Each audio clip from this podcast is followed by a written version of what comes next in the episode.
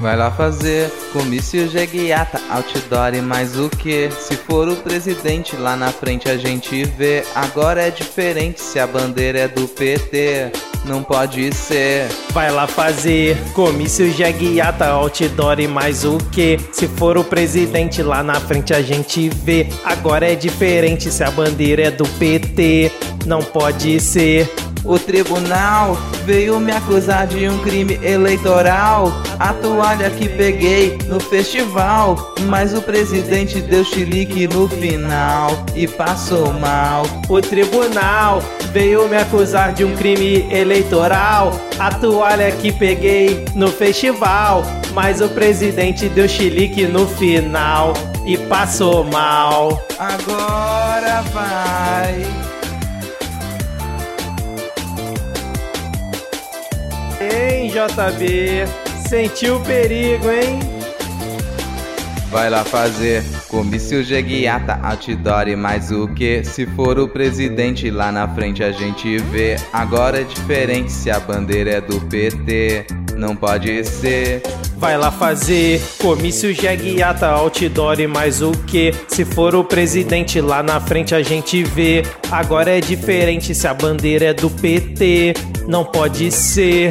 O tribunal veio me acusar de um crime eleitoral. A toalha que peguei no festival. Mas o presidente deu chilique no final e passou mal. O tribunal veio me acusar de um crime eleitoral. A toalha que peguei no festival. Mas o presidente deu chilique no final e passou mal. Agora vai.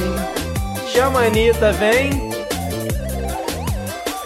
Só mais uma bolsa, hein? Tem chilique, tem. Não aguenta. O tribunal veio me acusar de um crime eleitoral. A toalha que peguei no festival. Mas o presidente deu chilique no final e passou mal. O tribunal veio me acusar de um crime eleitoral. A toalha que peguei no festival.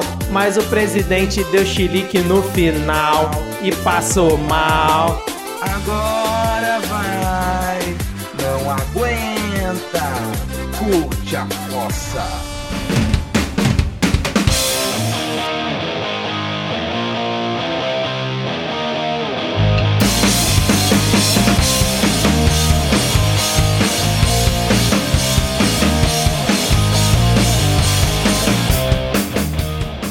Olá, cidadão e cidadã! Tudo bem? Eu sou Vitor Souza, falando diretamente do dia 29 de março de 2022. Está começando mais um episódio do Midcast Política no ano mais importante da nossa jovem democracia. Aqui nós debatemos os fatos que ocorreram na última semana que influenciam no cenário da política nacional, com muita informação, pistolagem e bom humor no desespero do possível. E hoje aqui comigo temos ele, diretamente da terra onde ocorre a tradicional Festa da Penha, o sempre animado Rodrigo Hipólito. Tudo bem, Rodrigo? Não, cara, não tá bem e ficou ainda um pouco pior quando eu percebi que tudo que a gente precisava pra não viver o que a gente vive hoje era que alguém tivesse dado um tapa na cara de cada humorista do CQC alguns anos atrás.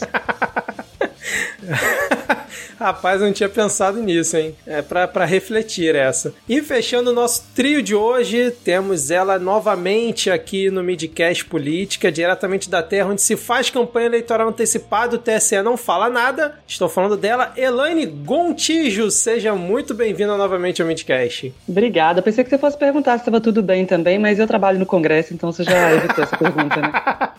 É verdade, é verdade, cara. Mas eu acertei o sobrenome hoje? Hoje eu falei certinho. Acertou. Aê. Hoje foi perfeito. Gostei. Valeu o treino. Eu fiquei treinando aqui antes, cara. Fiquei treinando pra não. O Pix saiu antes hoje.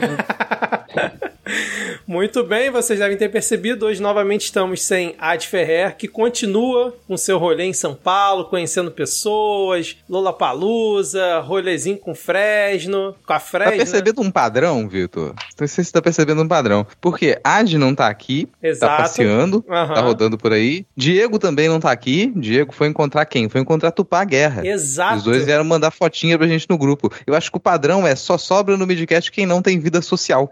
Nós dois. É por aí, cara. Denúncia aqui. Enquanto a gente tá gravando, os caras estão lá tirando fotinho, bebendo um vinho, né? E a gente aqui gravando pra falar aqui de política brasileira, cara. Política nacional. É isso aí, cara. Denúncia. Fica aqui a denúncia, a nossa indignação mais uma semana. Lembrando que se você quiser seguir o Midcast nas redes sociais, nós estamos no Twitter e também no Instagram com o perfil podcastmid. Elaine, qual a sua arroba no Twitter ou no Instagram, caso alguém queira entrar em contato com você? Se você também não quiser passar, tá tudo bem. não, vamos lá. Tô rumo aos 4 mil seguidores no Twitter, arroba Elaine Gontijo. Rodrigo, e a sua? Sua arroba? É só no Twitter, tá, gente? Não, não adianta me procurar em, em lugares que tenha foto, por favor. No Twitter eu sou arroba Lhama na Lama, porque Lhama é o melhor animal. Vão lá elogiar. Tô recebendo muita gente vem me seguir para elogiar o Midcast. Então, elogio para mim não vem, mas pro Midcast vem. Continuem com essa prática. Mas olha gostando. só, as pessoas elogiam o Midcast por sua causa, cara. As pessoas são suas fãs. Por isso que elas seguem e elogiam o Midcast lá. É isso. Preocupante. e o provinte que não sabe, o Rodrigo, ele tem a foto da Lhama no Twitter e no WhatsApp. Se você quiser mandar uma mensagem pro Rodrigo, você dá de cara com a Lhama lá também, cara.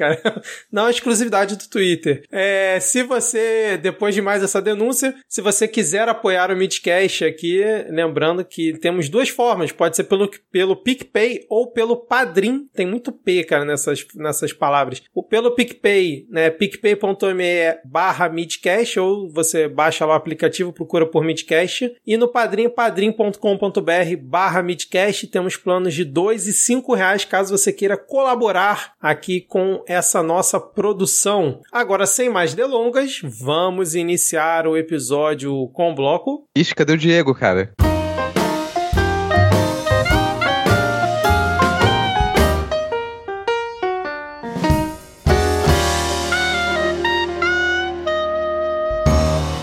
Começamos então esse nosso bloco com uma notícia de é, interferência que não é interferência, né? Porque quando o Bolsonaro interfere, ele nunca interfere, no fim das contas, né? Há menos de um ano no cargo, Joaquim Silva Luna, que foi muito elogiado pelo Bolsonaro, pelo grande trabalho dele lá em Taipu Nacional, que ele ia revolucionar também a Petrobras, deixa o cargo, né? Após o Bolsonaro demiti-lo e indicar Adriano Pires, um economista, para o cargo de presidente presidente da Petrobras. Segundo analistas, a mudança é feita para que o governo consiga controlar o preço dos combustíveis. Bolsonaro disse sempre que não iria interferir na Petrobras e nos preços dos combustíveis, né? E após veículos anunciarem a mudança no comando estatal, as ações da Petrobras caíram mais de 3%. Isso foi ontem, né? No dia 28 de março, a gente está gravando aqui no dia 29. Hoje eu confesso que eu não vi é, se as ações estavam caindo ou subindo, mas acredito que deva ter ficado ali no patamar padrão, né? Senão tinha virado notícia. E eu queria saber como é que vocês viram essa interferência sem interferir do Bolsonaro, que aliás dessa vez ele ficou caladinho, né? Das outras vezes ele veio defender que só estava trocando, né, os como é que era o nome do anterior, Campos Neto. Rapaz, eu esqueci o nome do presidente. Não, Campos Neto, Campos Neto é o atual do Banco Central, Banco né? Banco Central é o anterior da Petrobras era o rapaz, depois a gente procura aqui. Mas quando ele trocou pelo Silvio Luna, ele falou: "Não, eu não tô interferindo, eu só tô trocando porque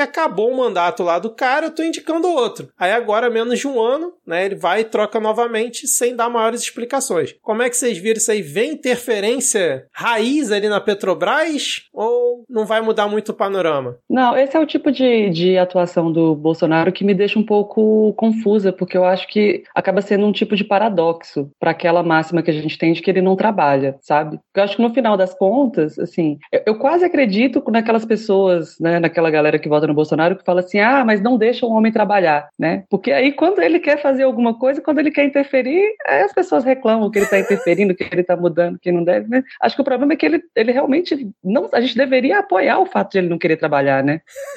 Não sei, enfim, fica aí, fica aí a, a, a para análise, para avaliação. Não, você está querendo dizer que o governo não faz sentido? Que as ações do governo elas não fazem sentido? Que isso, cara? Não, jamais, Mas, jamais diria isso. Que isso? Já é, são três anos. mim, muito esse tom também. Fica o tom de que, olha, eu vou fazer, eu vou, tô atuando aqui, eu tô tentando trabalhar. A alta do preço dos combustíveis não é, não é culpa minha. Eu tô fazendo tudo que é possível, mas existe alguma coisa que me impede de abaixar o preço do combustível e você joga a culpa pra Petrobras. Ó, eu vou interferir na Petrobras porque a culpa é dela, é ela que tá aumentando o preço dos combustíveis. E fica uma ideia de que, nossa, peraí, a Petrobras é alguma entidade externa ao Brasil, porque a gente não pode lidar diretamente com a Petrobras, tem alguma grande dificuldade para o governo ele estipular regras para que o preço ele seja compatível com o mercado brasileiro? Não, não teve durante muito tempo. Passou a ter de 2016 para cá. E isso é o que não entra no discurso. Então você não explica que a gente teria como ter um preço compatível. É uma interferência entre muitas aspas, porque a maneira de resolver isso todo mundo sabe que era acabar com essa esse pareamento dos preços com dólar. Isso todo mundo já sabe. Agora você diz que está trabalhando, você desvia o foco. E não vai funcionar. Isso a gente já comentou aqui. Não, se você continuar com o pareamento dos preços, você não reduz o preço do combustível, pelo menos não gritantemente. Você pode fazer um abatimento de imposto aqui e ali, tirar uns 20 centavos aqui, mas logo volta também. Isso não vai funcionar. Como peça de campanha é uma falha e o preço alta dos combustíveis vai continuar a ser ali um prego no, no sapato da campanha presidencial do Bolsonaro. É, eu, eu, fiquei meio curioso com essa troca porque realmente o Bolsonaro não se pronunciou, né, de forma enfática, não falou nada nem ninguém do governo. Eu vi, por enquanto, é como se fosse uma troca simples, né? Troquei um, um cargo ali qualquer de assessor e por enquanto nenhuma movimentação. Eu tô curioso para ver como é que vai ser. Parece que o cara só assume ano que vem, ano que vem, mês que vem. Esse, como é que é o nome dele? Cadê? Adriano Pires e já foram resgatar o passado dele, né? Parece que ele já defendeu privatização da Petrobras né? Falou que é, a Petrobras é, falou que é um absurdo realmente esse preço é, chegar de forma tão forte ao consumidor, mas ao mesmo tempo defende a política de preço da atual da Petrobras. Pelo menos foi, foi o que eu li. E eu tô realmente curioso para ver qual vai ser o cavalo de pau aí que o Bolsonaro vai dar em relação à, à ideia dele de que não interfere na Petrobras. Acho que até esse, esse silêncio nesses dias, acho que é justamente para amarrar qual vai ser a narrativa que eles vão tentar vender, né? Mas. É, eu, eu, eu tinha até visto, é. É, ouvido uma entrevista recentemente. Na verdade, se não me engano, acho que, acho que é, uma jornalista tinha conversado com o, o, presidente anterior, porque foi da mesma forma, né? Ele foi retirado, assim, é, e aí ele falou que estavam fazendo com o Silvio Luna o mesmo que fizeram com ele, que é dar aquela fritada para ver se ele pedia para sair, e que aí quando ele fala, não, não vou pedir para sair, o Bolsonaro vem e, e tira, né? É, então, acho que esse silêncio também tem um pouco disso, para falar assim, não, assim, a gente fez, mas para não ficar tão marcado, né? É como se a gente estivesse observando, né? Parece a minha avó que, sei lá, que é diética, que come doce, a gente vê ela comendo doce, a gente fala não pode, ela fala comendo na nossa cara. Eu... Belo exemplo, hein? Eu vi aqui o nome do antigo é, presidente da Petrobras, Roberto Castelo Branco. Sabia que tinha um sobre nome imponente, né? Eu tava vendo agora, pesquisando aqui, Bolsonaro parece que se pronunciou, falou que foi coisa de rotina a demissão do, do Silvio claro, Luna. Porque todo dia o presidente acorda e olha lá, no relógio tá assim, 8 horas da manhã. É, sem problema. de demitir um presidente. Sem problema algum, foi coisa de rotina. E só pra gente fechar esse tópico, não sei se vocês querem comentar alguma coisa, eu achei muito curiosa essa notícia aqui, cara, que eu esqueci de botar na pauta aqui, ó. Demitido por Jair Bolsonaro, presidente da Petrobras, general Silvio Luna, que abre um parênteses aqui, né? O cara general, já com a sua vida tranquila, vai pra Petrobras pra ganhar um belo de um bônus, né? Só o Bolsonaro mesmo pra achar que o cara desse vai pedir demissão, né? Ao invés dele ter que demitir. Fecha agora o parênteses aqui. Disse nessa terça-feira, né, o, o Silvio Luna, que a empresa não pode fazer, entre aspas, política partidária e que não há lugar para aventureiro nela. Em palestra no Superior Tribunal Militar, ele disse ainda que, abre aspas, é difícil para a cabeça de muita gente, fecha aspas, entender o papel da estatal e que já explicou para, abre aspas, autoridades de, de alto nível a política de preços, mas que elas entram no lado emocional e questionam o motivo de ele não poder fazer política pública na Petrobras. Quem seria esse autoridade de alto nível? Quem vocês ah, tá explicado, acham? cara. Ele chamou o Bolsonaro de burro e foi demitido. Exato, cara. Pensei a mesma coisa. Mais algum comentário sobre a troca na Petrobras? Acho que isso ainda vai render nas próximas semanas, né? Vamos ver o que, que vai acontecer. Uma notícia rapidinha aqui, o Rodrigo, relembrando um velho quadro aqui do Midcast Política, que é a atualização da lista de comunistas, né? Pois o Eduardo Paes, né, o prefeito aqui do Rio, ele apresentou o Valeu Delivery, um aplicativo de delivery de alimentos da Prefeitura do Rio, que vai ser com taxa zero para os restaurantes e lucro dobrado para entregadores. Ou seja, o, a Prefeitura do Rio lançou o seu iFood, né, o iFood do Rio que se chama Valeu Delivery. Podemos incluir Edu, Eduardo Bolsonaro, Eduardo Paes na lista de comunistas depois de, do lançamento desse aplicativo, cara? Até engasguei aqui, cara. Até engasguei aqui, deu um, um, susto. Mas, por, cara, por enquanto não. Primeiro que eu sou contra a lista atualizada de comunistas, eu acho ela bem ofensiva. Agora, como é mais um aplicativo, eu sugiro a gente esperar e saber como é que foram as contas de contratação para se fazer esse aplicativo. Que é uma coisa que eu sempre pego no pé aqui. Você tem aplicativo à torta e à direito sendo desenvolvido por qualquer é, prefeitura, estado, união, fazendo aplicativo de qualquer coisa, cara, qualquer coisa. Eu quero saber os gastos, porque tem uma empresa que está sendo paga para poder é, pensar esse aplicativo, produzir esse aplicativo, fornecer e manter isso no ar. Quais os gastos? Porque não é, não é tão simples. E você precisaria, porque tem uma licitação, teve uma licitação para poder contratar uma empresa e desenvolver esse aplicativo. Não fiquei sabendo dela. É, então, não você ficou. Tá Rio, você não ficou sabendo também. Então, nas notícias que eu vi, não ficou claro. O que eles é, mostraram é que ela foi delezada pela Secretaria Municipal de Fazenda, né? E foi por meio da iPlan Rio, que é a empresa municipal de informática do Rio. Então deu a entender que foi desenvolvido pela iPlan Rio. Quando você vai no, sei lá, na Play Store para baixar, o desenvolvedor lá tá iPlan Rio. Agora, se tem alguém contratado pela iPlan Rio, não ficou claro. Eu li mais de uma reportagem sobre isso, inclusive no site da prefeitura, e não ficou claro para mim. Me pareceu que foi desenvolvido dentro da própria prefeitura. E um indício disso é que quando você baixa o aplicativo, ele te redireciona para um link. Não tem, não tem um aplicativo. ele te redireciona para um site, sei lá. Por enquanto. Ah, não, então realmente foi feito pelos estagiários. Tá? Não, não, é, não teve custos, provavelmente. É, não, mas eu, eu, olha, eu sou suspeita para falar sobre o Eduardo Paes, porque uma vez que você o conhece, assim, é, é difícil você ficar, é, você não, não ser atingido ali por aquele espírito de esquerda festiva. Ele tem, sim. Assim, se houver uma lista, ele precisa estar. Eu acho que nem que seja assim de forma só pelo samba, sabe? Só ali pela malemolência, eu acho que é válido, sim. Vai. É, objetivo: detestar Eduardo Paes, né? Obstáculo: Eduardo Paes. Eduardo Paes.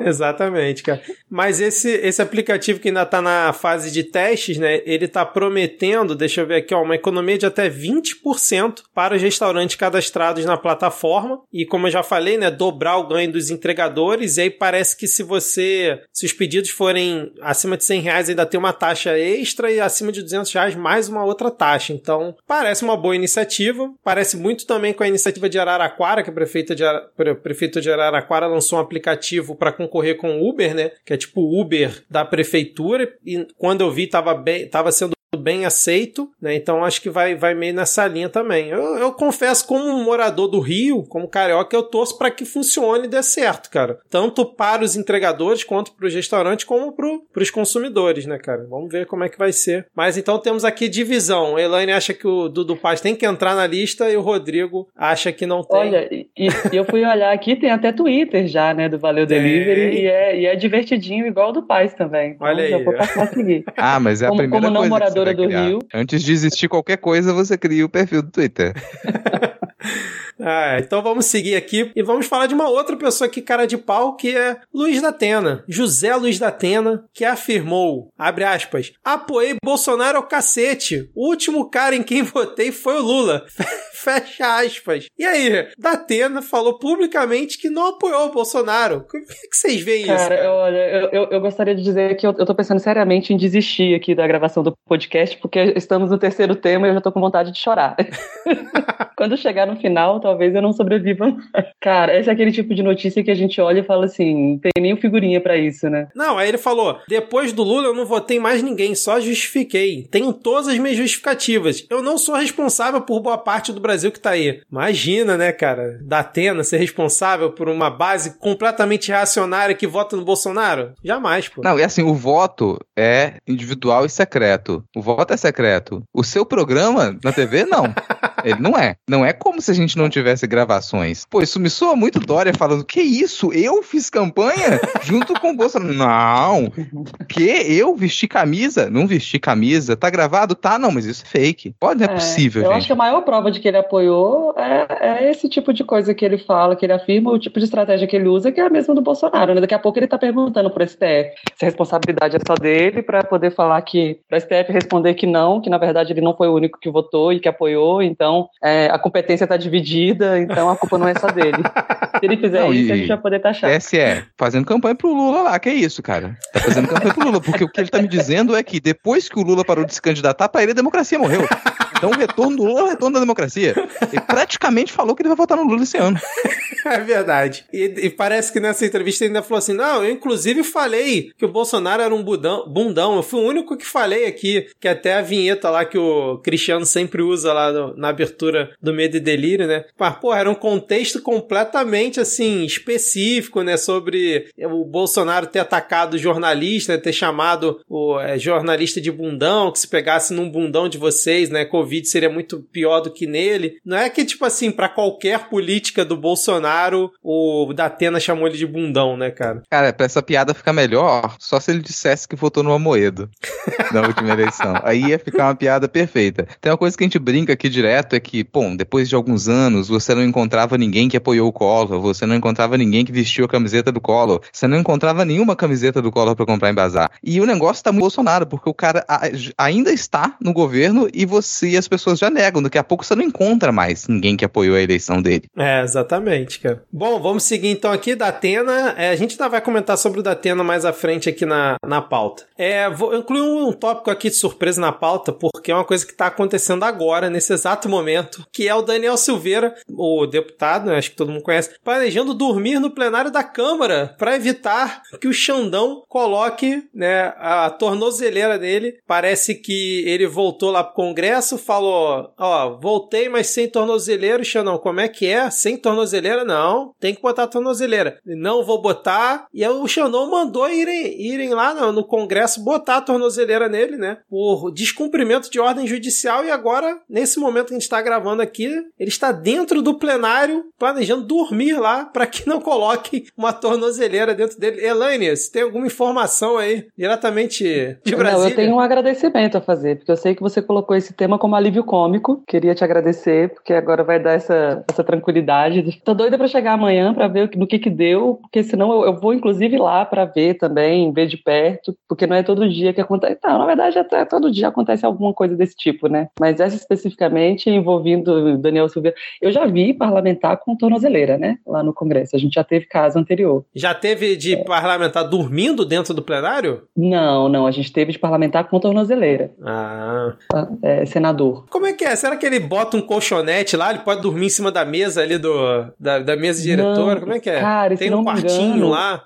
Se não me engano, o cara tava em semi. semi. Como é que chama? É. é semi-aberto. Semi-aberto. É, semi-consciência. É, pra tomar esse tipo de atitude, já tá em semi-consciência.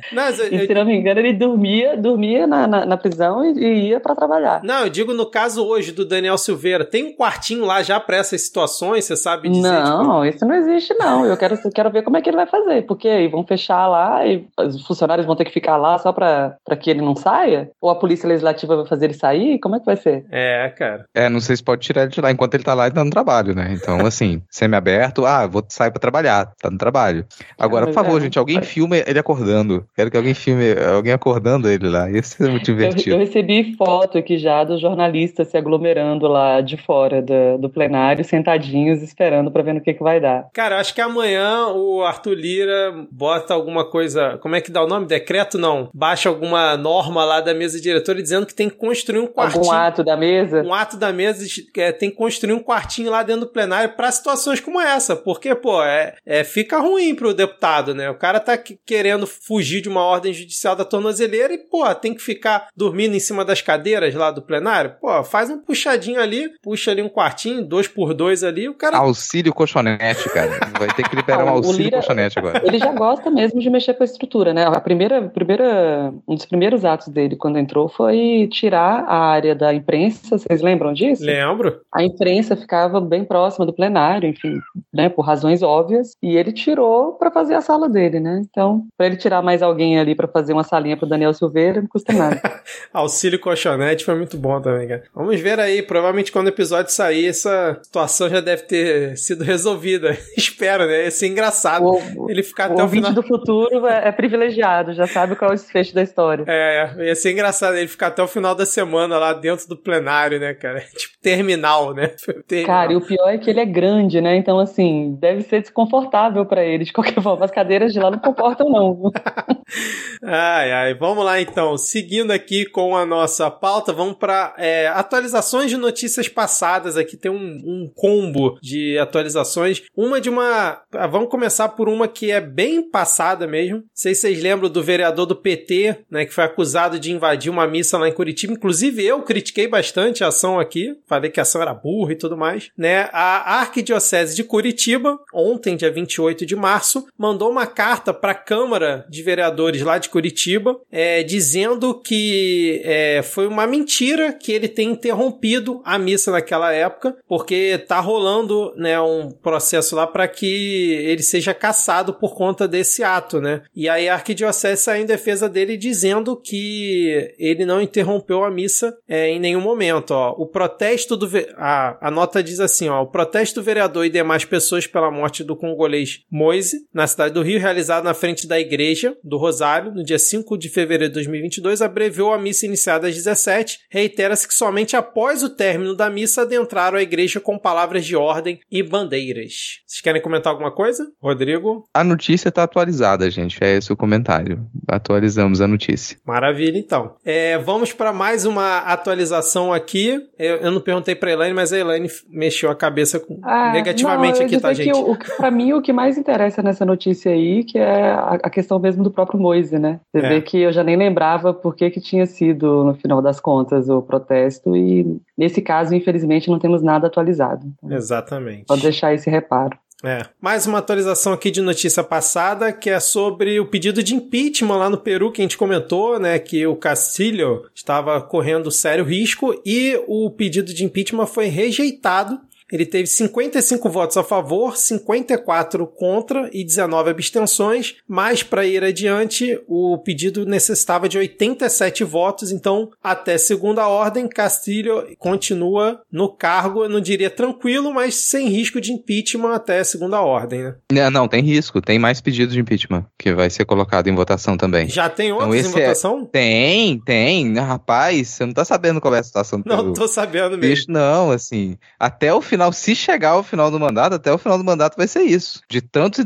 três em três meses ali vão tentar enfiar um pedido de impeachment diferente, assim. O Congresso, e claro, com muita negociação, consegue virar alguns votos e aquilo não ir adiante. Mas é um risco constante lá agora. Então, a, a, se qualquer movimentação do presidente que dê um pouquinho de, de bala para a oposição, eles vão usar. E esses pedidos, eles estão lá. Eles podem ser usados a qualquer momento. Então, é um presidente governando sob uma pressão imensa porque pensa numa situação contrária. Aqui a gente tem o, o, a Câmara sentando em cima de sabe sei lá quantos processos de impeachment e o presidente governa tranquilamente, porque sabe que aquilo ali não vai à frente. Agora lá você tem o Congresso contra o presidente e com diversos processos de impeachment que podem ser abertos a qualquer momento. E se a ele gente já resolve passou, na verdade, um por uma situação um pouco parecida, né? A gente já passou por uma situação um pouco parecida, assim, não dá, claro, que guardadas as devidas proporções, mas com a, a questão do Temer, né? Temer teve dois pedidos, lembram? Ele, ele passou por duas. Foi rejeitado né? no Congresso, exatamente. Foram rejeitadas e acho que tudo que fica por trás que é o mais complexo para o país, sabe? É, porque é isso, assim, a que custo, né? O Temer foi segurado no, no no poder. Sim, eu tenho para mim é, é, que a origem até da própria questão do orçamento secreto hoje, RP9, todas as crises que a gente tem são, são decorrentes disso. Né? É verdade. Mas ele continua sob pressão da oposição, continua não podendo, não tendo muita margem ali para fazer articulação política, e, e isso complica demais o trabalho do governo, porque se você não consegue mostrar trabalho, se você não consegue atuar, não consegue colocar o seu projeto em andamento, em algum momento você vai sentir, vai perder apoio popular e aquilo vai ter mais margem para que ele perca o cargo. Maravilha, vamos então acompanhar as cenas dos próximos capítulos. Eu, eu só queria parabenizar, porque de fato acho que já foram aí algo em torno de, sei lá, três minutos de análise sobre o país e nenhuma piadinha infame com o termo Peru, né? Então,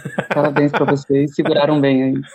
Bom, vamos seguir então aqui, é, sem falar sobre Peru, mas vamos falar sobre Deltan. Deltan Dallagnol, outra atualização de notícia passada, porque a gente comentou semana passada que o Deltan ia ter que pagar uma indenização ao Lula, e aí eu até comentei, será que o MBL vai fazer uma vaquinha para ajudar o Deltan? E rapaz, não é que o MBL não fez uma vaquinha, mas as pessoas de bom grado, patriotas de, de coração grande, de lavajatistas, resolveram pô, colaborar e ajudar com o Deltan né, perante essa injustiça que a justiça cometeu com ele e as doações espontâneas para o Deltan para ajudar ele a pagar a indenização do Lula atingiram 500 mil reais via Pix, TED, DOC, sei lá, cara, uma confusão. Ele recebeu 500 mil reais em, sei lá, cara, a gente gravou, deixa eu ver aqui, ó, a gente gravou no dia 22, esse, essa mensagem dele foi dia 24, em dois dias doaram 500 mil reais pro Deltan conseguir pagar a indenização pro Lula, cara. Então fica essa atualização aqui. Algum comentário que vocês querem fazer? Pô, foi bem mais, né, do que o que ele precisaria pagar. Já dá pra fazer um churrasco com esse, com esse dinheiro aí. Eu, eu leio umas notícias dessa, cara, e assim, coça para poder praticar estelionato e falsidade ideológica. Eu tô lá querendo abrir um perfil, sabe? Delta Delagnol e postar uns vídeos com deepfake lá pedindo doação pro pessoal, porque a galera vem. Tô precisando de dinheiro, é só fazer isso. Vou postar um vídeo chorando com, com react de decisão do STF e pronto, acabou. Já consigo meus 500 mil. Cara, muito fácil arrancar dinheiro da galera com catarse. Assim, oh, fazer você, tá, ju você tá julgando, você tá julgando sem, sem ver o, o, o contrafactual, porque na verdade eu queria mesmo, era uma rinha de Pix. Eu queria saber, eu queria que o TSE tivesse mantido lá a decisão, que os artistas tivessem levado multa e que a gente tivesse uma, uma campanha do outro lado para a gente fazer rinha de Pix e ver quem recebia mais. Essa é a verdadeira corrida eleitoral, essa é a verdadeira pesquisa eleitoral. Mas, infelizmente. É, vamos ver se o Deltan vai declarar esse dinheiro também, né? Que ele recebeu. Não sei se ele vai doar para alguém. Eu não vi depois dessa mensagem dele se ele comentou mais alguma coisa, né? Mas enfim, ele que se é, vai abrir uma associação de associação de ex-promotores da Lava Jato, né?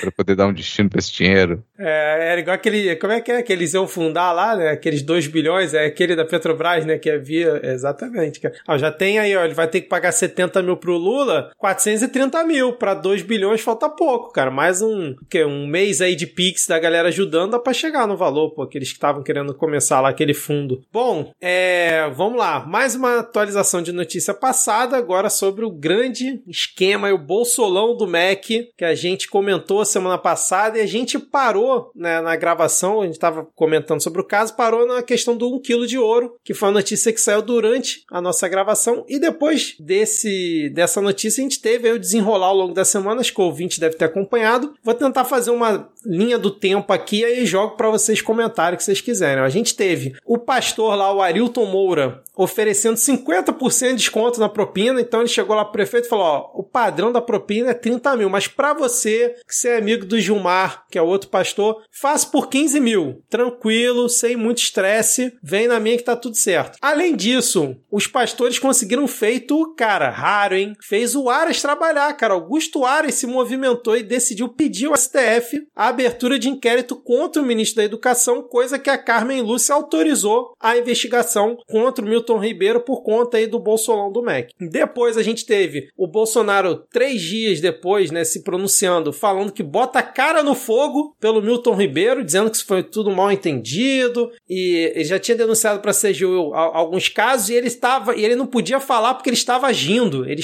ele tinha que manter tudo ali do jeito que sempre foi para poder a, a investigação correr sem levantar muita suspeita para quem estava sendo investigado. Então ele era quase um agente duplo ali, um agente da KGB, da CIA, alguma coisa assim, né? Aí depois a gente teve o Milton Ribeiro sendo desmentido mais uma vez, né? O Estadão fez um levantamento de que é, ele se encontrou com prefeitos fora da agenda e fora do MEC, mesmo depois dele, segundo ele, ter recebido a denúncia em agosto do ano passado, né? Que tinha algum esquema ali. Em setembro e dezembro do ano passado ele se reuniu com Júnior Garimpeiro, lá em Brasília, fora do MEC. Então, assim, mais uma mentira que ele contou. Veio também a informação de que o Milton Ribeiro mandou confeccionar bíblias com a sua cara na capa da Bíblia para distribuir em evento. E aí, essa história até o momento termina com o pedido de demissão do Milton Ribeiro ocorrendo ontem. Por enquanto, assume interinamente o Ministério é, da Educação o senhor que eu, o Godoy aqui, o, secre, o atual secretário Victor Godoy Veiga. Então, nesse momento, temos o Milton Ribeiro fora né, da, do Ministério da Educação. Ele disse que é um até logo e já dizem que a investigação que o Aras pediu vai ter que cair para a primeira instância, porque agora ele não tem mais foro privilegiado. E depois dessa introdução gigante, eu jogo para vocês. Cara, Olha. muita coisa. Eu sei que a Elaine vai é. falar muito aí também. Meus comentários vão ser super rápidos aqui. Primeiro que, gente, o pessoal que ficava reclamando contra, contra foro privilegiado, olha só. Agora você volta para a primeira instância o julgamento do sujeito. Porque se tivesse foro privilegiado, já estava lá. Já estava lá em cima, já ia ser muito mais rápido. Agora não. Retorna. Muito mais tempo para ele poder pedir recurso. Até lá, cara, com a idade dele dele, o sujeito já morreu. Não vai dar nem, nem tempo dele. Anos vão se passar. Outra coisa é, nossa, que trabalho complicado do Aras, hein? Que é basicamente todo mundo te avisa que um crime tá acontecendo e o seu trabalho é pedir para alguém investigar. Ele fala: olha só, tá na hora de vocês fazerem algum trabalho, eu só tô aqui autorizando. Muito complicado o trabalho dele. É, outro comentário aqui é que, bom, o Bolsonaro ele fala que, né, que vai colocar a cara no fogo. Não é a primeira vez que ele fala que não, isso aqui é de confiança.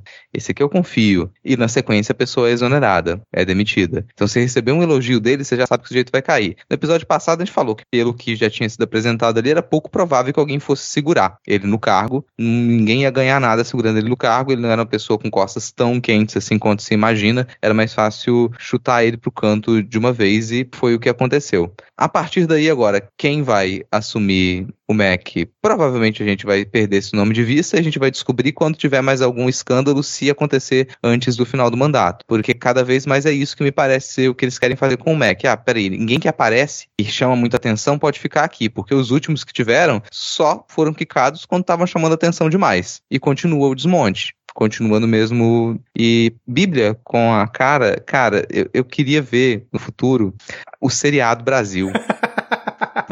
sério, sério. Assim, isso aqui é uma aula de roteiro.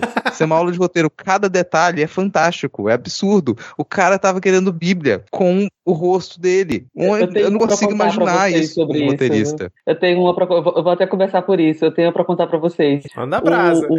O, o, o, Breno, né, o Breno Pires do Estadão, que fez, enfim, tá fazendo a matéria, um jornalista super sério e tal, focado. É, e a gente tem um trabalho de fiscalização também muito sério. Então, sempre que a gente pode colaborar, contribuir, enfim, com quem quer que seja fazer, esteja fazendo também esse trabalho de fiscalização, é, a gente tenta colaborar. Né? Então a gente tem um cientista de dados e tal, e a gente vinha conversando também com o Breno, Breno para contribuir com o que fosse possível nessa, nessa pesquisa. E aí um dia ele me mandou, porque é, é, eu comentei, acho que no, no episódio anterior, eu já trabalhei no MEC, né? Eu fui chefe da assessoria parlamentar de lá por, por dois anos, dois anos e meio. É, então, bom, vocês imaginam como me toca essa questão e como em mim realmente dói no fundo da alma, assim, porque é como você vê um trabalho, assim, não só meu, mas um trabalho de décadas mesmo, porque eu trabalho, quem trabalha com educação, em geral, são pessoas que estão ali há, há muitos anos e que fazem um trabalho sério, técnico, enfim. Então, ver o que está acontecendo ali, né, de forma tão aberta e absurda, é, realmente é muito doloroso, né, porque a gente sabe o impacto que vai ter. Mas aí, enfim, o, o Breno, né, um certo dia me pegou e me mandou uma mensagem falando, Elaine, é, a gente recebeu aqui uma uma informação de que estou fazendo aqui uma apuração e tal, e a gente recebeu a informação de que estariam produzindo bíblias com a foto do ministro. E eu, enfim, né? Assim, a gente já tinha visto muitos absurdos, mas assim, nada, absolutamente nada. E eu, eu, eu peguei, eu li uma vez, eu li duas vezes, eu falei, será, será, que, será que é isso que eu entendi? Será que ele, não sei, confundiu às vezes, né? Bíblia com cartilha, não sei, algo.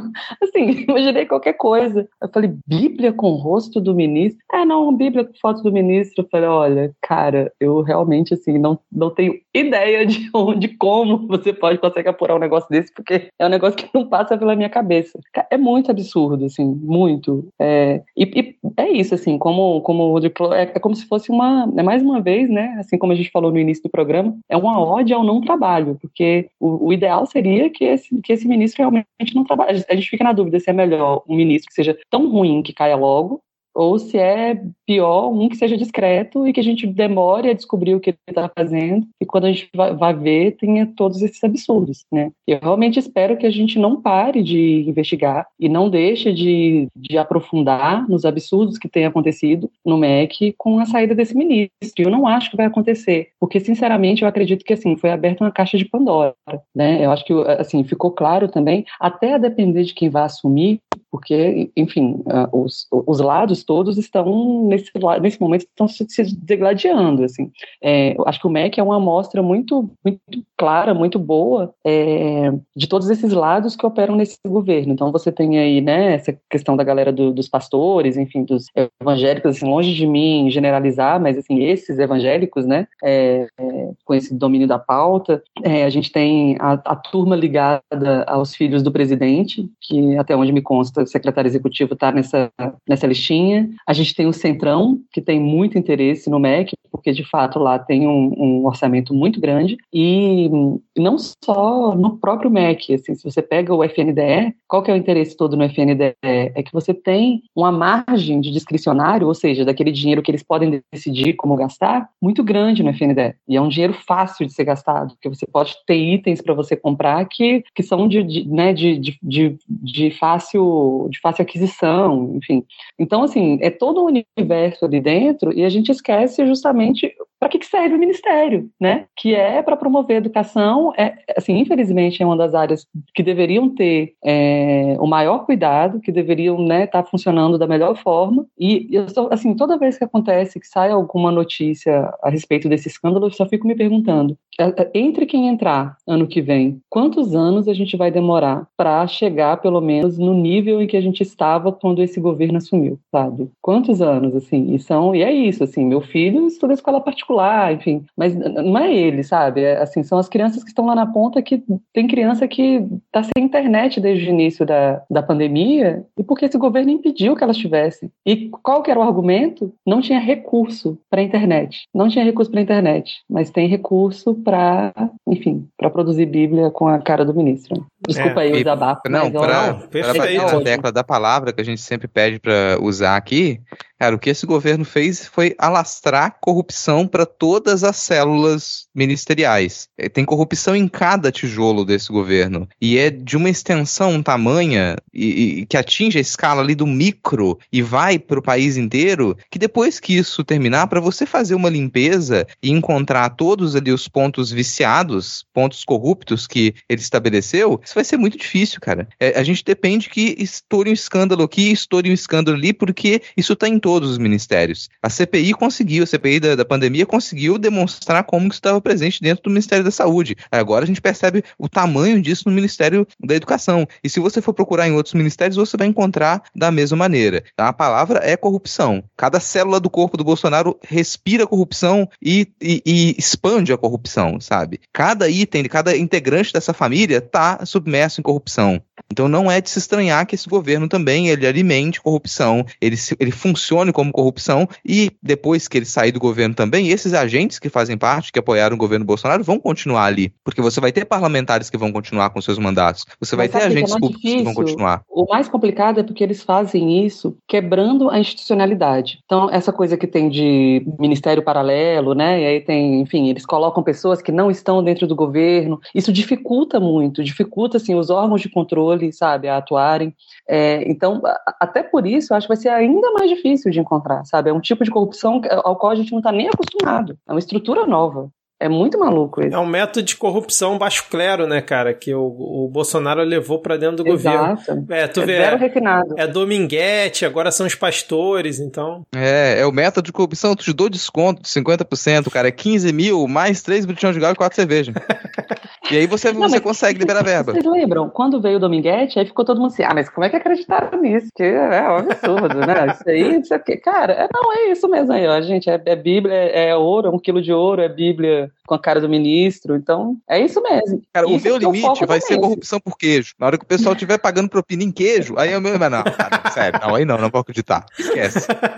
e esse, essa questão da Bíblia é engraçado porque o Estadão ele apurou que as, é, as, as, obras com a foto do Milton Ribeiro ao lado da esposa foram dadas a convidados de um encontro do Ministério da Educação lá em, é, no Pará, né, em Salinópolis. E aí o Milton Ribeiro escreveu no Twitter que ele descobriu essa questão das Bíblias, né? E aí mandou parar imediatamente o, a distribuição, fez um ofício. Só que aí o, esse ofício que foi dirigido à editora, né, que publicou as Bíblias com a foto do Milton Ribeiro, no texto dizia que a impressão tinha que ser interrompida, a não ser em ocasiões ligadas a eventos religiosos. Então, se fosse em evento religioso, podia ter a Bíblia ali com a cara do ministro. E eu lembro, Rodrigo, que a gente comentou alguma coisa no episódio passado, tipo, alguma bizarrice que teria nesse caso, o que, que a gente poderia esperar do ministro e tal. Essa, nem se a gente, porra, fugisse muito da caixinha, a gente imaginar que ia ter. Porque teve aquela questão da Bíblia gay, lembra que a gente comentou? Que aí você até comentou, porra, mas vai fazer né, um manifesto aqui usando a Bíblia como exemplo, usa outra coisa. E aí a gente teve o uso da Bíblia para colocar a foto do ministro, cara. Tá que pariu. E aí a gente teve também a Michelle Bolsonaro saindo em defesa dele. Ela disse assim: abre aspas, só posso dizer que eu amo a vida dele. Deus sabe de todas as coisas vai provar que ele é uma pessoa honesta, justa, fiel e leal. Fecha aspas para Michele Bolsonaro. Fala rara da, da Michele Bolsonaro, né? Ela geralmente costuma ser mais quieta. Cara, é, mas não sei. Esse pessoal desse grupo evangélico é uma galera super dramática, é um pessoal super emocionado. E aí vem com umas falas dessas e fica até constrangido. Nossa, a pessoa falou desse jeito, você até pô, coça a cabeça, pô, desculpa. Eu amo a vida de fulano de tal. Cara, de, depois de uma dessas. Falou, você... falou e não disse nada, né? Não, eu já é o contrário. Eu fiquei muito. Assim, a minha sensação quando eu vi essa fala dela foi, primeiro, dar aquela, aquela tristeza de dar vontade de se deitar em posição fetal, mas, e segundo, eu fiquei constrangida com a fala dela, porque é isso, assim, ela, não, ela tá defendendo, assim, sabe? Tipo assim, eu amo a vida, é, é o mesmo que você fala, sei lá, para um criminoso, sabe? Para uma pessoa assim que, ai, não, mas Deus tá olhando, quem tem que julgar é Deus. Ela, ela falou isso ainda, né? Quem tem que julgar, quem vai julgar é Deus e tal. Não, não, minha querida, a gente tá falando no, no senhor num cargo público, sabe? Não, a nota, gente, vocês leram a nota dele de, de, de defesa, digamos assim? Nota que foi lançada para a imprensa? Que é pra, basicamente falando assim: eu, como ministro da Educação, na verdade, nem com dinheiro eu mexo, então não tem como eu, como eu saber de, né, do que está acontecendo. Quem mexe, na verdade, é o pessoal da FNDE, ou seja, ainda jogou a bola para a galera do Centrão, né? Uhum. Quem faz isso aí é o pessoal da, da FNDE.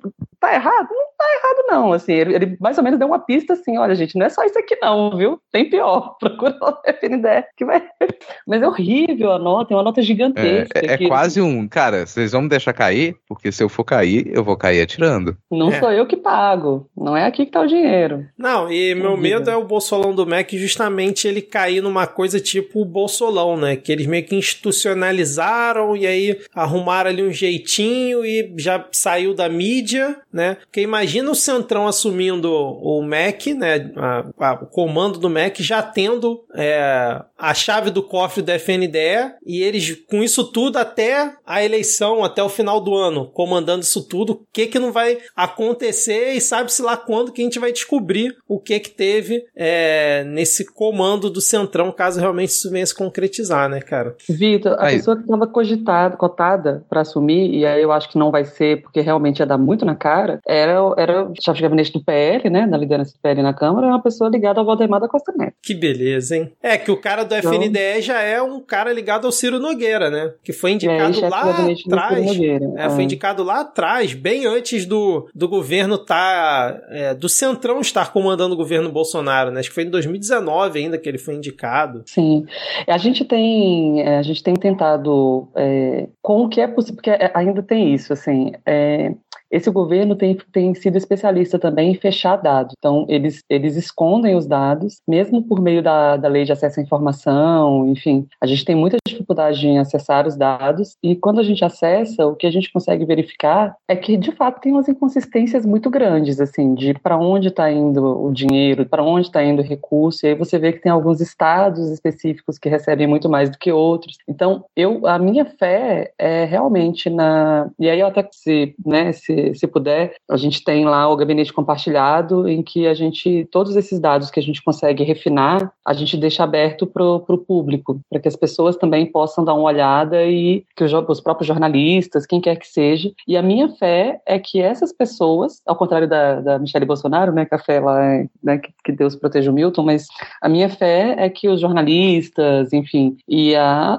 sociedade civil em geral mesmo, que comece a observar esses dados e que veja que que tem muita coisa estranha ainda para a gente descobrir, sabe, do que tem sido feito, praticado, não só por esse ministério, mas em especial nesse, porque eu acho que é uma área que é muito sensível, muito importante para a gente deixar ser tocada desse jeito, sabe? Então, assim, tem ministérios minúsculos, tem ministérios, ó, tem estados minúsculos que receberam somas muito grandes, tem estados de pessoas, não sei, presidente de uma casa, presidente de outra casa, né, que recebeu mais. Tem, bom, a cidade cujo prefeito é pai do atual presidente da Câmara recebeu mais recurso do que um estado inteiro do Acre. Então, enfim, por aí eu acho que dá para a gente ver que ainda tem muita coisa para a gente investigar, sabe? Acho que o material não vai faltar. Excelente. Em complemento, assim, em complemento, é, esse é um ponto realmente para bater na tecla, porque senão a coisa pode se perder no discurso. Porque se você simplesmente deixa esses pastores eles falarem, como eles sempre falavam em entrevista, ah, o que a gente está fazendo aqui é facilitar a liberação de verba, o que pressupõe que o Fundo de Desenvolvimento da Educação ele estava travado e que você não conseguia liberar a verba. Então o que eles estão fazendo lá é facilitar para que a verba chegue na, nas escolas, chegue nos municípios. A gente tem que bater a tecla, na tecla da propina. Peraí, peraí, essa galera, para onde eles estavam direcionando? Eles estão facilitando, eles estão direcionando a verba para interesses escusos. Amonita e fariseu. Aí a coisa pega. Aí o pessoal vai sentir, vai, vai entender do que, que a gente está falando. Não são facilitadores de verba, são direcionadores recebendo propina. É, esse governo faz a gente sentir saudade e, e exaltar a importância da burocracia, né? Porque a gente só está conseguindo manter ali o que de fato é o que é travado, né? Então, assim, assim, o que tem que ser por edital, o que é muito claro. É, então, eu até acho, assim, a gente tem ferramentas que são muito boas. Por exemplo, vocês devem ter ouvido né, nessas matérias aí do MEC, tem se falado muito do PAR. PAR é um instrumento muito interessante, que é, é, é, assim, a cada quatro anos é como se fosse um ciclo em que as prefeituras colocam, registram ali as suas necessidades. Só que uma vez que elas registraram, você não tem nenhuma, deveria ter, mas não tem nenhuma análise técnica com prazo é, definido, enfim, para que seja analisado e para que seja ranqueado as necessidades dos municípios, entendeu? Se você utilizar, se tivesse critérios que fossem, assim, de fato definidos de forma técnica, a gente talvez pudesse, né, enfim, tá, tá um pouco mais garantidos com relação à, à redução aí da corrupção. Mas para eles não interessa fazer isso, né? Então, assim, instrumentos a gente tem. O problema é que não usa e, não, infelizmente, com esse governo não tem nenhuma esperança de ser usado. Mas, Elaine, é um governo que está há três anos e três meses sem corrupção. Então, tipo, você não precisa desses instrumentos porque tá tudo correndo muito bem, né, cara? E três anos e três meses também sem responsabilidade nenhuma sobre o que acontece, porque afinal de contas eles querem, mas ninguém deixa eles fazer. Exatamente, exatamente, cara. E agora fechamos então esse nosso primeiro bloco, né, depois dessa avalanche de notícias sobre o Bolsolão do MEC e mais. E vamos para onde, Rodrigo? A gente vai pro bloco secando o meu corpinho suado de praia com o rosto do Lula.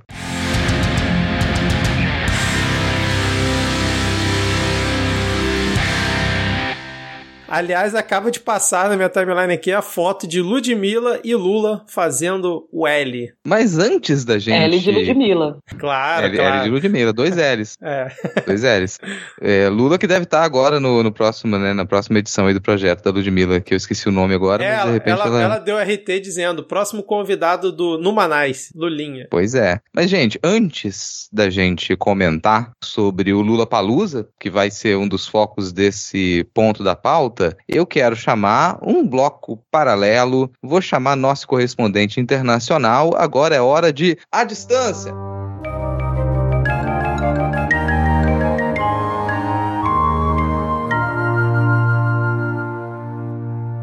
Fala galera, mais um dia que eu não tô no Midcast Política, tô com essa voz aí horrível, porque eu estava no Lollapalooza, lamento muito, abandonei vocês, mas é por um bom motivo, e eu vou falar um pouquinho sobre o que aconteceu esses dias na guerra na Ucrânia, que eu também não consegui cobrir. Então, além uh, do que a gente já sabe, que são as negociações que têm acontecendo uh, para o cessar-fogo, né, que é o, o foco principal da Ucrânia, é o cessar-fogo, nós tivemos a mudança desse local, que para a Ucrânia foi, uh, uma, foi considerado uma vitória para a Ucrânia, que foi mudar a localização de Belarus, que é comandada pelo Lukashenko, que é aliado de Vladimir Putin. Eles mudaram para a Turquia, que por mais estranho que soe para nós, a Turquia hoje é o país mais neutro ali em volta, entre muitas aspas, tá? Um, então, isso foi considerado uma vitória. A partir daí, as negociações que aconteceram na Turquia foram mais para o lado da Ucrânia mesmo, né? A gente teve Uh, agora a possibilidade de países que vão assegurar a segurança né, da Ucrânia, que seriam eles a Turquia, Israel, Polônia, Reino Unido, França, Estados Unidos e a China. Então a gente vê aí Estados Unidos e China também no mesmo lugar de posicionamento de, de assegurar né, a Ucrânia. Esses países poderiam também fechar os seus espaços aéreos caso a Ucrânia pedisse. Né? Então essa era uma das negociações de hoje, que foi feita hoje mesmo, no dia da gravação, dia 29 de março. A gente teve também o, a Rússia dizendo que aceitaria a Ucrânia dentro da União Europeia, desde que o seu status neutro continuasse, isso é, desde que ela não entrasse na OTAN. Até agora não se tem uma resposta se ela vai, se ela pretende, se a Ucrânia pretende realmente entrar na OTAN ou se já abriu mão disso aí também. A gente tem a movimentação também da Finlândia e essa vontade de entrar tanto na OTAN quanto na União Europeia, que provavelmente nessa semana vai ser o assunto né, da, o assunto da semana sobre a guerra. A gente tem também uma outra vitória da Ucrânia, que foi a decisão da Rússia, através das negociações, de diminuir, praticamente cessar, o, as suas investidas militares em Kiev ou Kiev, como a gente conhece, e Chernihiv, que são duas cidades, duas das maiores cidades do, da Ucrânia e que tem enfrentado bastante. As cidades que a gente esperava que deveria, poderia ter alguma movimentação a mais, que é Mariupol, não entrou na negociação e o sul da Ucrânia continua recebendo os mesmos ataques de antes. Falando de sul, a questão da Crimeia também foi debatida. E olha só, estou na rodoviária, agora você sabe que eu estou na rodoviária mandando esse áudio para vocês.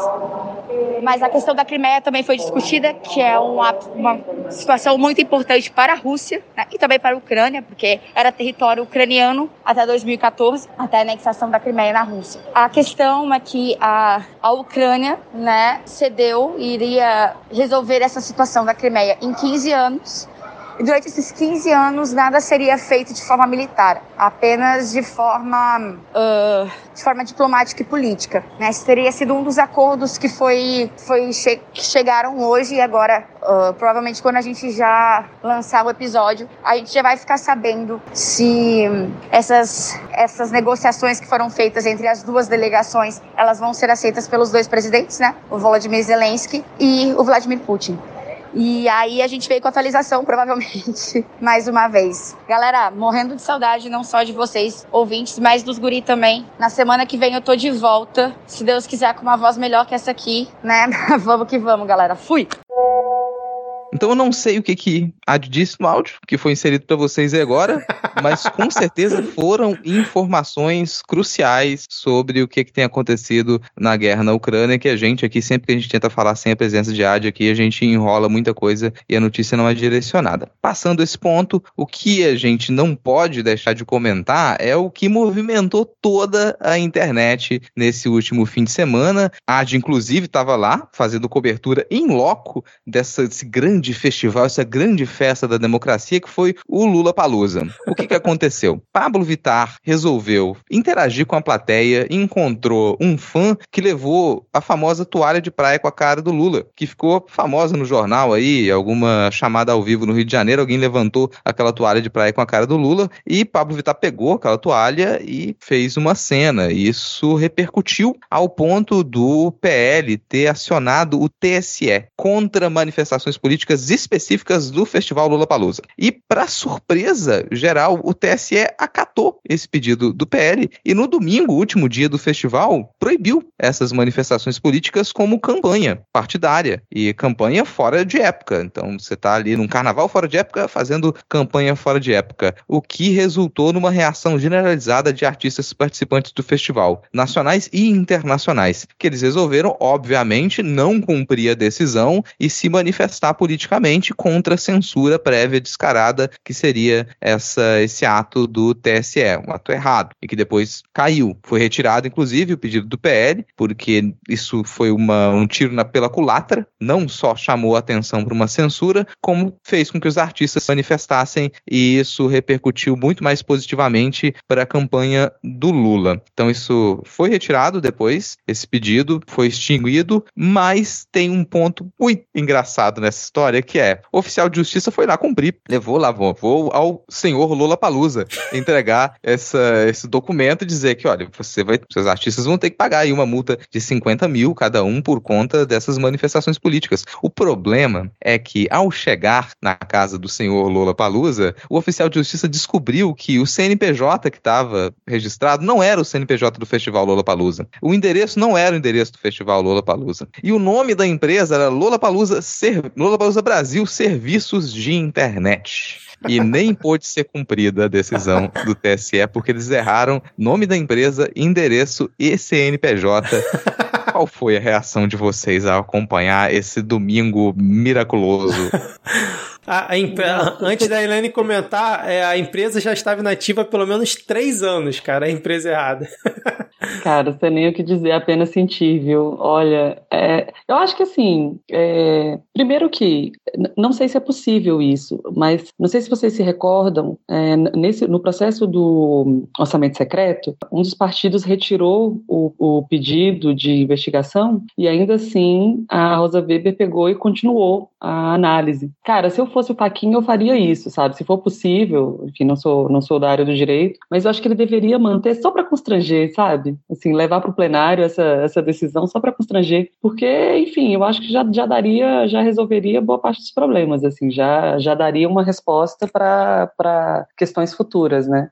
É, e eu acho que é um bom caso também, assim, é, eu acho que o TSE, claro, a gente tem que ter todo respeito, nós não somos aqui bolsonaristas para achar que, né, que tem um golpe e o golpe está vindo do TSE, mas eu acho que é, é mais uma amostra de que, sim, tudo bem a gente fiscalizar o judiciário também, né, porque, afinal de contas, pelo amor de Deus, que decisão é essa, cara? É, inclusive você comentou do Faquinha, eu acho que a, a fala dele no final de semana dizendo que ia levar ao, ao plenário, acho que também foi para pressionar, talvez, o próprio PL a tentar retirar a ação, né? ainda mais depois da lambança que, que foi divulgada que o Rodrigo acabou de comentar. Tanto que o PL chegou ontem e retirou a ação, né? antes de qualquer possibilidade do, do Faquin enviar para o plenário a análise. Mas assim, realmente eu não sei se o PL tirando a ação, se o precedente continua. Mas de qualquer forma, foi uma atitude que é um precedente brutal, que a gente... Perigoso, né? Perigoso demais, porque você não permitir que artistas, e aí você bota artista nesse momento, mas depois podia valer para qualquer pessoa, né? Não pode se manifestar politicamente, sendo que oficialmente não tem nenhum candidato. E isso é o mais louco na decisão. Oficialmente você não tem nenhum candidato. Ela, a Pablo Vittar podia estar com a toalha do Lula, ou podia ser a toalha com a cara do Datena, ou podia ser a toalha com a cara, sei lá, da Anitta. Porque não tem nenhum candidato ainda, não tem ninguém registrado lá no não, TSE. E, o, e, o, mais legal, o mais bacana foi que depois que resgataram aquela ação, né, a, a, a do, do outdoor. Isso, é. Vocês chegaram a ver a questão de, de, de, de qual foi a, o argumento que ele usou? Que o Bolsonaro não sabia do, auditor, do não outdoor, né? É. Como se, ou seja, como se, se o Lula tivesse, enfim, ligado para Pablo ou, enfim, feito um pedido. É né, porque, é porque o Lula é onipresente, entendeu? O Lula é onipresente, ele tá ali onisciente. Mas esse, essa questão que a Helena levantou é muito bom a gente pontuar aqui, porque esse mesmo ministro do TSE, o Araújo, né, Raul Araújo, Raul Araújo. Raul Araújo, ele em fevereiro tinha decidido com uma ação em cima de uma ação que o PT entrou junto ao TSE, porque, porra, tem vários relatos de, no Twitter, eu já recebi de conhecidos, de outdoors pelo país afora exaltando o Bolsonaro, e, porra, Bolsonaro 2022, Bolsonaro é isso, aquilo, e pelas regras do TSE, que está no site do TSE, você não pode, inclusive está escrito lá outdoor, né, exaltando qualidade de um candidato dentro do período eleitoral ou fora do período eleitoral. Então, completamente irregular esses outdoors. Aí, esse mesmo ministro decidiu, em cima dessa ação, que os outdoors eram regulares porque o Bolsonaro não sabia da existência dos outdoors previamente. Então, logo, ele não tinha culpa nenhuma. E por isso que a Elaine pontou, é muito bom a gente é, lembrar desse caso, porque a gente vê já... É, e especificar que não está no texto da lei lá, é proibido Pablo Vitar levantar uma toalha. Exatamente. Não tá, isso aí. Tem especificando o tipo de outdoor que não pode. Agora, a, a presença da Pablo Vitar com a toalha Exatamente. Vamos ter que verificar tá. na, nos anais da Câmara e do Senado nos próximos dias para ver se ninguém apresentou esse projeto de lei. dois pesos e duas medidas. Mas só para encerrar é. aqui, eu acho que foi um tiro no pé essa ação do PL total. Né? A gente viu no Twitter uma, uma movimentação gigante, principalmente durante o sábado. A gente sabe que o Twitter é uma bolha, mas ele ajudou a potencializar e muito esse assunto, que por si só já seria muito divulgado, e a reação das pessoas, que depois chegou a reação nos palcos, né? Com Jonga é, chamando Bolsonaro de merda, Glória Groove no domingo usando uma roupa com 13, porra, exaltando Lula, mandando Bolsonaro tomar no cu, é, Fresno, porra, vários artistas, né, de, mesmo depois da decisão, foram é, de encontro a xingar o Bolsonaro, até porque a decisão proibia a manifestação política a favor, não dizia que contra não podia, então tava dentro do jogo, né, e acabou sendo potencializado, então o PL, ao invés de tentar limitar a, a manifestação política para agradar o seu Chile quento, como o Rodrigo sempre comenta aqui, que é o Bolsonaro, acabou potencializando. E um aviso para as pessoas que sempre acham que tudo é cortina de fumaça que o governo faz. Ah, não, mas foi uma cortina de fumaça para desviar o foco do Bolsolão do MEC. Não, gente, o Bolsonaro é um chiliquento, ele fica putinho por qualquer coisa. Lembra do Golden Shower? Ele divulgando Golden Shower no Twitter porque as pessoas estavam xingando ele nos blocos, na, na Sapucaí. Então ele fica putinho com essas coisas mesmo. E o PL comprou a briga, algum advogado imbecil lá do partido entrou com essa ação maluca que o TSE, a gente até comentou no nosso grupo, não, isso é piada, vai virar piada essa ação. Não, o TSE foi lá aceitou. Então assim, não é, eu não acredito que seja cortina de fumaça, ele fica putinho mesmo, tanto que aí fica todo entupido, depois vai parar no hospital. Então assim, vão parar também com isso de achar que tudo é caso pensado, é cortina de fumaça. Não, às vezes eles, às vezes não, muitas vezes o governo faz ações burras, né? E essa acho que foi mais uma delas. É, eu não sou é, onde há, onde há fumaça, gente, há fogo. Vamos lembrar disso, assim, se há fumaça, há fogo. E torcedores, é. calma, torcedores, calma, assim. O pessoal já tava, nossa, agora a gente ganhou a eleição. Porque o pessoal se manifestou. Porque os artistas estão a favor do Lula, né? Segura a onda. Tem um ponto, até que, que, que a Elaine tava comentando, pô, não é também da gente começar a criticar o TSE, e, e isso é o, o que o outro lado faz. O outro lado vai apontar e falar: olha lá o TSE cometendo erros, não dá para confiar na justiça eleitoral. Agora vocês vão confiar na eleição? Então segura a onda, torcedores. É, eu não sou do bloco do, do, do é, só cortina de fumaça, mas, por outro lado, fazendo aí o advogado do diabo, eu acho que a preocupação de quem trouxe isso também foi deixar claro que tem questões que a gente não pode esquecer, né? Então, assim, tudo bem, surgiu esse assunto, eu acho que a reação dos artistas foi, cara, importantíssima, potente, sabe? Da sociedade civil da mesma forma, cara, eu vi o AB se manifestando, é, enfim, eu vi né, muita gente foda se manifestando. Agora, eu acho que, assim, passou, a gente precisa voltar o foco para aquilo que realmente é importante e não deve ser esquecido, né? A gente já trouxe aqui vários temas, Bolsonaro do MEC, enfim, outras questões que a gente não pode deixar de lado por conta disso que aconteceu. Então, assim, se foi estratégia deles, que a gente não deixe, que a gente não deixe é, que seja bem sucedido. Importante e é importante que o Faquin leve isso plenário, não só pela diversão, porque vai ser, vai ser divertido, mas também para que você já tenha isso estabelecido. Então, em outras situações em que algo similar aconteceu, não, cara, isso aqui já foi a plenário, a gente já, já decidiu sobre isso. Não vamos mais gastar tempo. Não vai, não adianta você tentar colocar uma decisão autocrática aqui agora e passar por cima do que o plenário decidiu. É, exatamente, cara. Seria realmente importante essa ação também, por conta desses dois pontos que vocês comentaram né? É, mas então, vamos agora ver em que outro momento, né, do, dessa corrida eleitoral a gente vai ter dois pesos e duas medidas em relação a decisões pró-Bolsonaro ou pró-Lula ou contra o Lula, né? Lembrando que no TSE eu tava, por conta dessa situação, tava vendo que são três ministros responsáveis por analisar situações como essa, do outdoor, desse pedido maluco do PL, né? O Raul Araújo tem mais dois. Então, assim, provavelmente a gente ainda vai ouvir outros nomes de ministros ministros do TSE ao longo desse processo. Antes da gente fechar esse tópico aí, Lula Palusa, não sei se vocês ainda querem comentar alguma coisa, eu quero trazer um mini jogo do Twitch aqui, que é interessante a respeito desse tema, né? Uma pessoa no Twitter fez o seguinte tweet, abre aspas, num festival de música, quem decide se vai ou aplaude a opinião de um artista no palco é a plateia e não o TSE. Ou ligaram a máquina do tempo, resgataram o AI-5 e nos levaram para 1968. Quem teria feito esse tweet? Vou dar as opções para vocês aqui, para os ouvintes que estão nos acompanhando. Primeira opção, João Amoedo.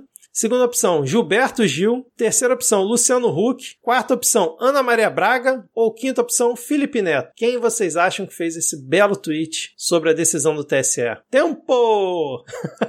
Cara, eu vou de Felipe Neto. Felipe Não aparece Neto. que faz um tempo, né? Não tá dando as caras. Vamos, vamos de Felipe Neto. Eu vou de Hulk. Huck e Elaine acertou, muito bem. Luciano Huck surgiu aí, fez esse belo tweet. Precisamos ver se o Luciano Huck não tem foto junto com esse ministro do TSE aí, né, cara? Que é sempre uma preocupação que a gente tem. É, é sempre uma possibilidade. Mas Luciano Huck é em defesa da democracia, é, criticando a, a, ação. E o Rodrigo comentou do Felipe Neto. O Felipe Neto apareceu nessa situação. Ele, junto com a Anitta, prometeram pagar a multa dos artistas e ajudar, né? Caso Eu algum... acho muito chique, sabia? Eu acho muito chique esse negócio de, ah, é, o problema é pra resolver pagando, a gente paga. É, Anitta, isso aí é preço de uma bolsa minha, menos uma bolsa. Menos uma bolsa. e os bolsonaristas. Eu que a Anitta tweetou menos uma bolsa, todo mundo achou que era bolsa do CNPq, bolsa é, da exatamente. Eu fiquei, eu fiquei me perguntando, será que ela tá falando de bolsa do MEC? Eu não tô entendendo o não, que é os isso, bolsonaristas ficaram putos, né? Olha só, artista que vocês idolatram, menosprezando aí. Logo eles, né, que são todos a favor da, da meritocracia e tal, aí vem, né, uma mulher empoderada, rica, milionária, zoando essa decisão esdrúxula do TSE, não, olha o desrespeito. Aí a Carla Zambelli comparou a fala da Anitta com a ação do Daniel Silveira, que aí o Xandão não é, não é, como é que é? Valente pra ir contra a Anitta, depois dela debochar da justiça e tal. Esse é o nível, Deputada cara. Anitta, né, cara? Deputada. Foi eleita. Não, e a, Anitta, e a Anitta, com essa fala dela, ela ameaçou todos os ministros da STF, dar porrada neles, né? Defendeu a volta das cinco. Igualzinho, cara, igualzinho. Mais algum comentário sobre o Lula Palusa ou podemos seguir aqui para o nosso quase bloco permanente aqui do Midcast esse ano, que é para falar sobre eleições 2022. Tivemos a filiação do Geraldo Alckmin, né, na semana passada, o PSB. A gente falou rapidamente aqui que iria ocorrer ocorrer no dia seguinte ao que a gente estava gravando. Realmente ocorreu. E aí eu queria destacar uma fala aqui do Geraldo Alckmin, não sei se vocês querem comentar, que foi a seguinte, ó, abre aspas. Temos que ter a humildade para entender que é ele, o Lula, quem melhor interpreta hoje o sentimento de esperança do povo brasileiro. Aliás, ele é fruto da democracia. Não chegaria lá do berço humilde de onde veio, não fosse a democracia, fecha aspas. Geraldo Alckmin, Rodrigo, elogiando Lula no evento de filiação, cara, falando que ele é a esperança do povo brasileiro, algo que você já comenta aqui há bastante tempo. Como é que você achou aí, cara? Já com isso você fica mais tranquilo para fazer a campanha do Geraldo Alckmin, botar um tucano ali junto com a estrela? Como é que é? Cara, eu ainda, é uma coisa que eu tô trabalhando psicologicamente. eu não sei se eu tô preparado, não. Eu acho que eu ainda preciso de algumas falas um pouco mais emotivas do Geraldo para eu poder falar: nossa, agora eu vou fazer campanha, eu vou ali colar adesivo com, com, com o nome do Geraldo Alckmin. É muito difícil. Sabe o que é mais difícil? É de, eu tenho dificuldade de pensar Geraldo Alckmin fora do PSDB. Para mim, ele é uma coisa tão PSDB, tão PSDB, que mesmo que ah, já saiu, já tem, já tá, tem, a imprensa até já estava acusando ele, então já era testado de que ele não era mais tucano mesmo, mas eu não consigo. Eu olho pro rosto do Geraldo Alckmin, eu escuto a voz dele, soa PSDB para mim, cara. é, cara, é difícil, né, cortar essa, essa relação realmente. Ainda falando aqui sobre Lula, a gente tava falando aqui sobre tiro no pé, né, da ação lá do PL, e a gente teve uma situação que eu, pelo menos, achei um tiro no pé, quero saber o que, que vocês acham, que foi uma foto do Lula num evento, né, da comemoração do centenário do PC do B. Cadê o Rodrigo, cadê o Diego nessas horas, né, cara? Onde o Lula posta uma foto, né, com a mão dele, um relógio, né, e um público ao fundo, e aí foram pesquisar o relógio, que o Lula tava na foto, e parece que o relógio é de uma marca importada e tal, e custa em torno aí de 78 mil, alguma coisa assim. E os bolsonaristas aproveitaram isso para ficar ficar criticando, para fazer piada e tudo mais, e principalmente depois que a foto no, no Instagram da Glaze Hoffman cortaram, né, quase o relógio inteiro e tudo mais, principalmente o Rodrigo. O que, que você achou, cara? Isso alimenta a base bolsonarista? É um tiro no pé botar esse tipo de foto? Tem que tomar mais cuidado? Como é que é? Cara, a minha posição a respeito disso aqui é algo que eu até já comentei, que o PT ele vai ser atacado, o Lula vai ser atacado de todos os pontos. Assim, se você começar a se preocupar com todos os detalhes, todas as possibilidades dele deles de, de dar munição para atacarem o Lula, não se faz mais campanha. É absolutamente qualquer coisa, qualquer coisa da campanha do PT, ela vai ser usada como arma. Não dá para se preocupar com tudo. Isso para mim ali foi uma coisa muito pequena e principalmente se a gente pensar que a campanha eleitoral vai começar oficialmente agora, o que a gente viu de ataque até o momento vai se multiplicar. O peso vai ser muito maior, sabe, com muito mais força, vai vir com muito mais intensidade. Esse tipo de, de situação ali pequena, eu não acho que isso afeta afeta muita coisa, não. Honestamente, a pessoa vai, vai aparecer com um relógio, vai aparecer. Se... O Lula ele tem que se reunir com grandes empresários, ele tem que participar de grandes jantares, ele vai estar tá bem vestido, ele está com uma grande assessoria, não tem como esconder isso. E é aquilo que até o, o próprio perfil do Lula já publicou algumas vezes. Bom, o sujeito ele foi presidente duas vezes, ele tem uma. ele trabalha a vida inteira e, e ele ganhou dinheiro. Eu acho que é um pouco. Tiro no pé seria tentar esconder que o Lula ele tem condições para ter algumas coisas. Isso para mim seria tiro no pé. Tentar fazer o Lula pobretão, tentar fazer esse tipo de, de Lula da, da massa comendo pão com, com leite condensado e, e despejando farofa em cima da. Isso aí não dá, cara. Isso aí que não dá. Não dá para esconder. É admitir, tem, ele tem dinheiro e ponto. É muito doido. É, relógio de 70 mil, para quem, né, enfim, sabe, sei lá, né, mas relógio de 70 mil não pode. Agora, casa de 6 milhões pro, pro senador, tá tudo ok, né? Pagam boa parte em dinheiro vivo. É. Estranha, né, essa e, lógica. E, e, tipo, a gente nem sabe é, se o relógio foi comprado agora, se o relógio já tem 10, 20 anos. Se foi presente. Se foi presente, é. Seja, né? Não, se eu sou a campanha do Lula, ainda, ainda faço ação. Falo, não, ele comprou com dinheiro lá do Deltan, da indenização do Deltan, que é basicamente o mesmo valor ali, né? É parecido. Ele só Pegou emprestado do, do, do Marcos Rogério, será que não? do Mar... Bem lembrado, cara. Ai, ai. Mas aí falando em tomar cuidado, né, que eu comentei aqui, o Lula teve um encontro, parece aí, com empresários né, em um jantar em São Paulo, reunindo o Trabuco, presidente do Conselho do Bradesco, o Cláudio Hermírio de Moraes, que é do Grupo Votorantim, o Eduardo Sirotsky, fundador da empresa de investimentos EB Capital, e o anfitrião, que é o cara da Que Saúde, né? E o, o Lula disse que, se eleito, fará um governo que dará previsibilidade aos empresários com segurança jurídica e sem revanchismo, que é uma das coisas que os bolsonaristas utilizam muito para criticar agora o Lula, que ah, o Lula vai voltar, vai fazer revanchismo, é Venezuela, Cuba, ele vai atrás de todo mundo, né? E ele tá tentando aí nesses encontros articular essa coisa para acalmar é, a galera, né? Puxando o gancho com a questão que eu falei do tomar cuidado. Eu acho que ele tá, tá certo em fazer essa articulação, né? Principalmente agora tendo o Alckmin do lado dele, fica realmente uma coisa mais, mais fácil, né? O caminho dele acaba ficando mais tranquilo em relação a isso. Se vocês não tiverem nenhum comentário, eu vou seguir aqui, pois não, o... Eu acho que tanto ah. isso, aí falando mais como cientista política mesmo, assim, uhum. tanto isso quanto a questão do Alckmin mesmo, para mim é só demonstração de inteligência política mesmo. Enfim, ele, né, lá no mesmo ano passado, quando foi sua primeira eleição, ele sabe o caminho que ele teve que seguir para ser eleito, né? É, eu, enfim, como uma pessoa que trabalha no Congresso, eu sou a favor de, de composição. Eu acho que não, não se governa sozinho e também não se elege sozinho, né?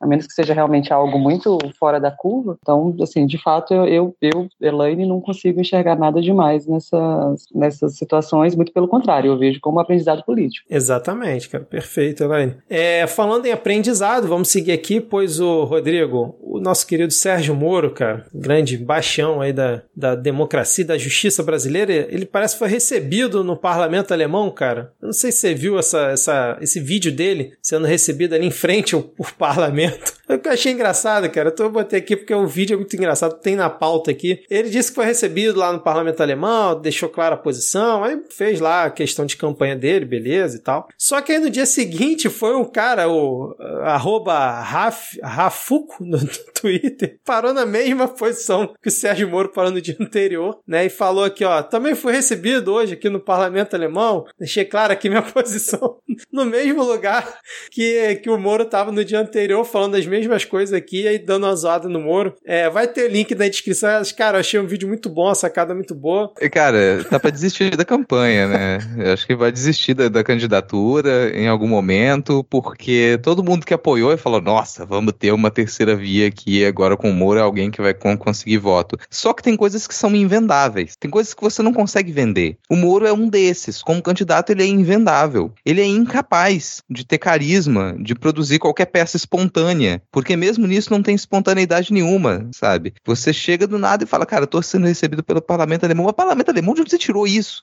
Do que, que você tá falando? Parlamento alemão, sabe? Você é, era um pré-candidato aqui no Brasil? Por que, que você tá falando de parlamento alemão, cara? É um negócio completamente sem pé nem cabeça.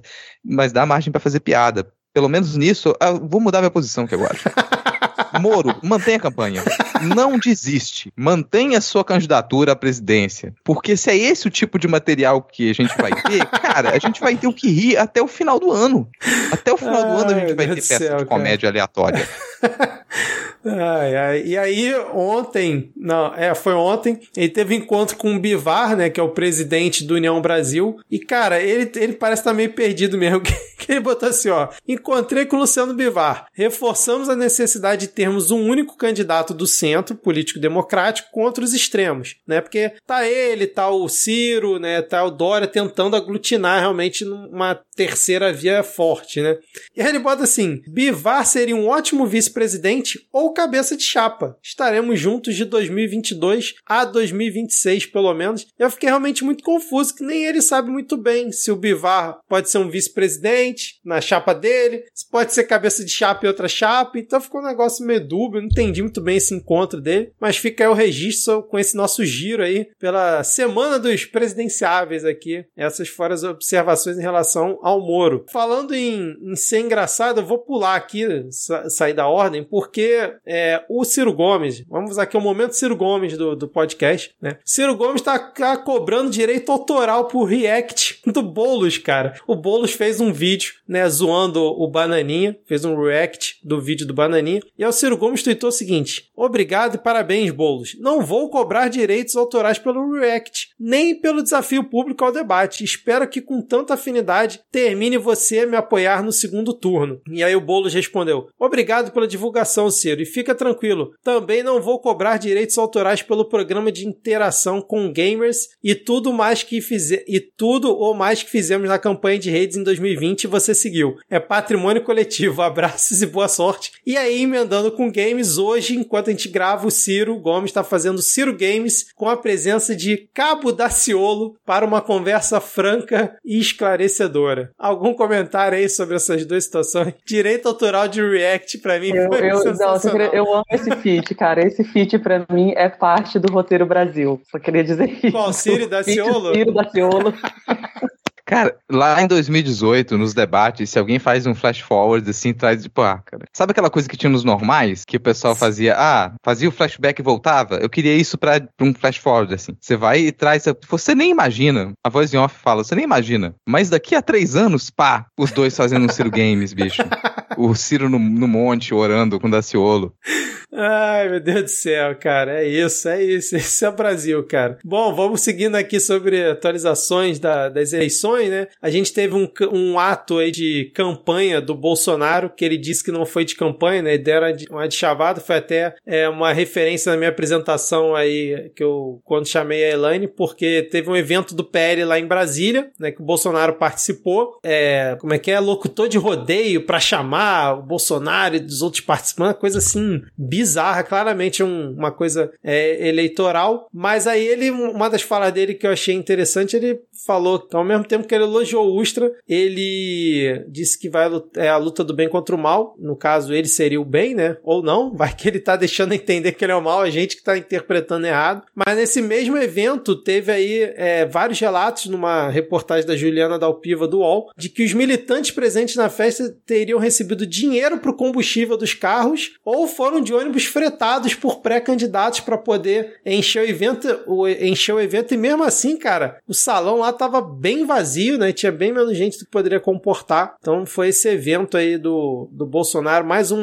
evento de campanha, que ele não chama de campanha, pré-campanha, e o TSE não faz nada. Né? E o pessoal eu, eu, reclamava eu, de pão com mortadela, né, cara? Você lembra é... por que desse, desse apelido, né? Dos mortadelas. É, exatamente. Eu, sou a favor de ter mais eventos como esse, só pelos momentos que no, que, com que eles nos brindam, né? Aquele mesmo dele empurrando o. Vocês viram? Ele empurrando o intérprete, o de intérprete de Libras.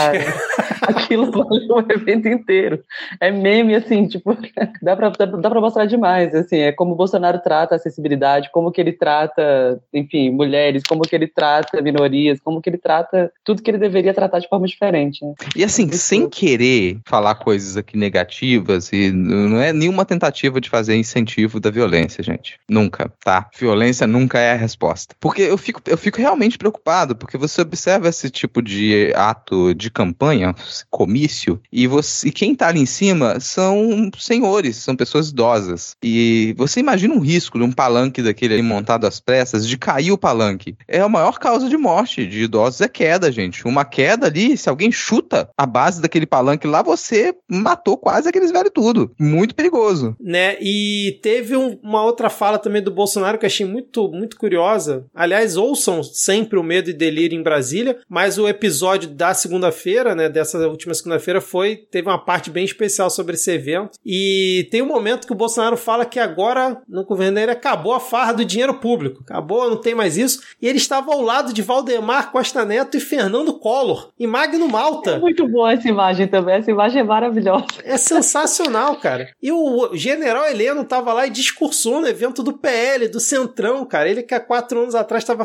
cantando musiquinha do Centrão. Assim, é, é, é espetacular, cara, realmente. É, ó, esse evento é do tipo que eu fico me perguntando se, na verdade, não foi, é, não está sendo dirigido por Petra, Petra Costa, que fez, né, o, o, filme anterior, que ela falou assim, não, não, olha, e se a gente fizesse dessa forma? E aí, enfim, ela, ela tá lá filmando Collor, de Valdemar da Costa Neto, porque não é possível, cara. Nem se a gente pensasse, nem se a gente materializasse, ia sair tão bem feito. Exatamente, cara. Se realmente me contassem tudo Mas... isso lá em 2018, eu ia falar que, porra, era mentira. Mas tá ouvindo esse mesmo episódio que você comentou do Medo Delírio, uma coisa me chamou a atenção. Eles estão. Acho que uma forma da gente ver que as coisas não estão lá tão bem quanto eles esperam. É claro, a gente também não tem que ficar no clima de, né, já perderam, mas vários momentos em que eu esperava que eles fossem aplaudir, interromper as falas do Bolsonaro, né, com, com, com aplausos e tal, não rolou, né? Enfim, não sei se foi, não foi também tão bem roteirizado por eles, mas ele também já não tá conseguindo empolgar tanto, né? É. Não, e eles continuam com essa coisa de guerra espiritual, né? Assim, além da, da disputa política, é uma guerra espiritual. Então eles realmente vão tentando fazer uma lavagem cerebral daqui até a, a eleição, que vai ser bem complicado, cara. Vai ser uma madeira de piroca e, porra, comunismo para tudo quanto é lado, sem dúvida nenhuma, né? É. Pátria família.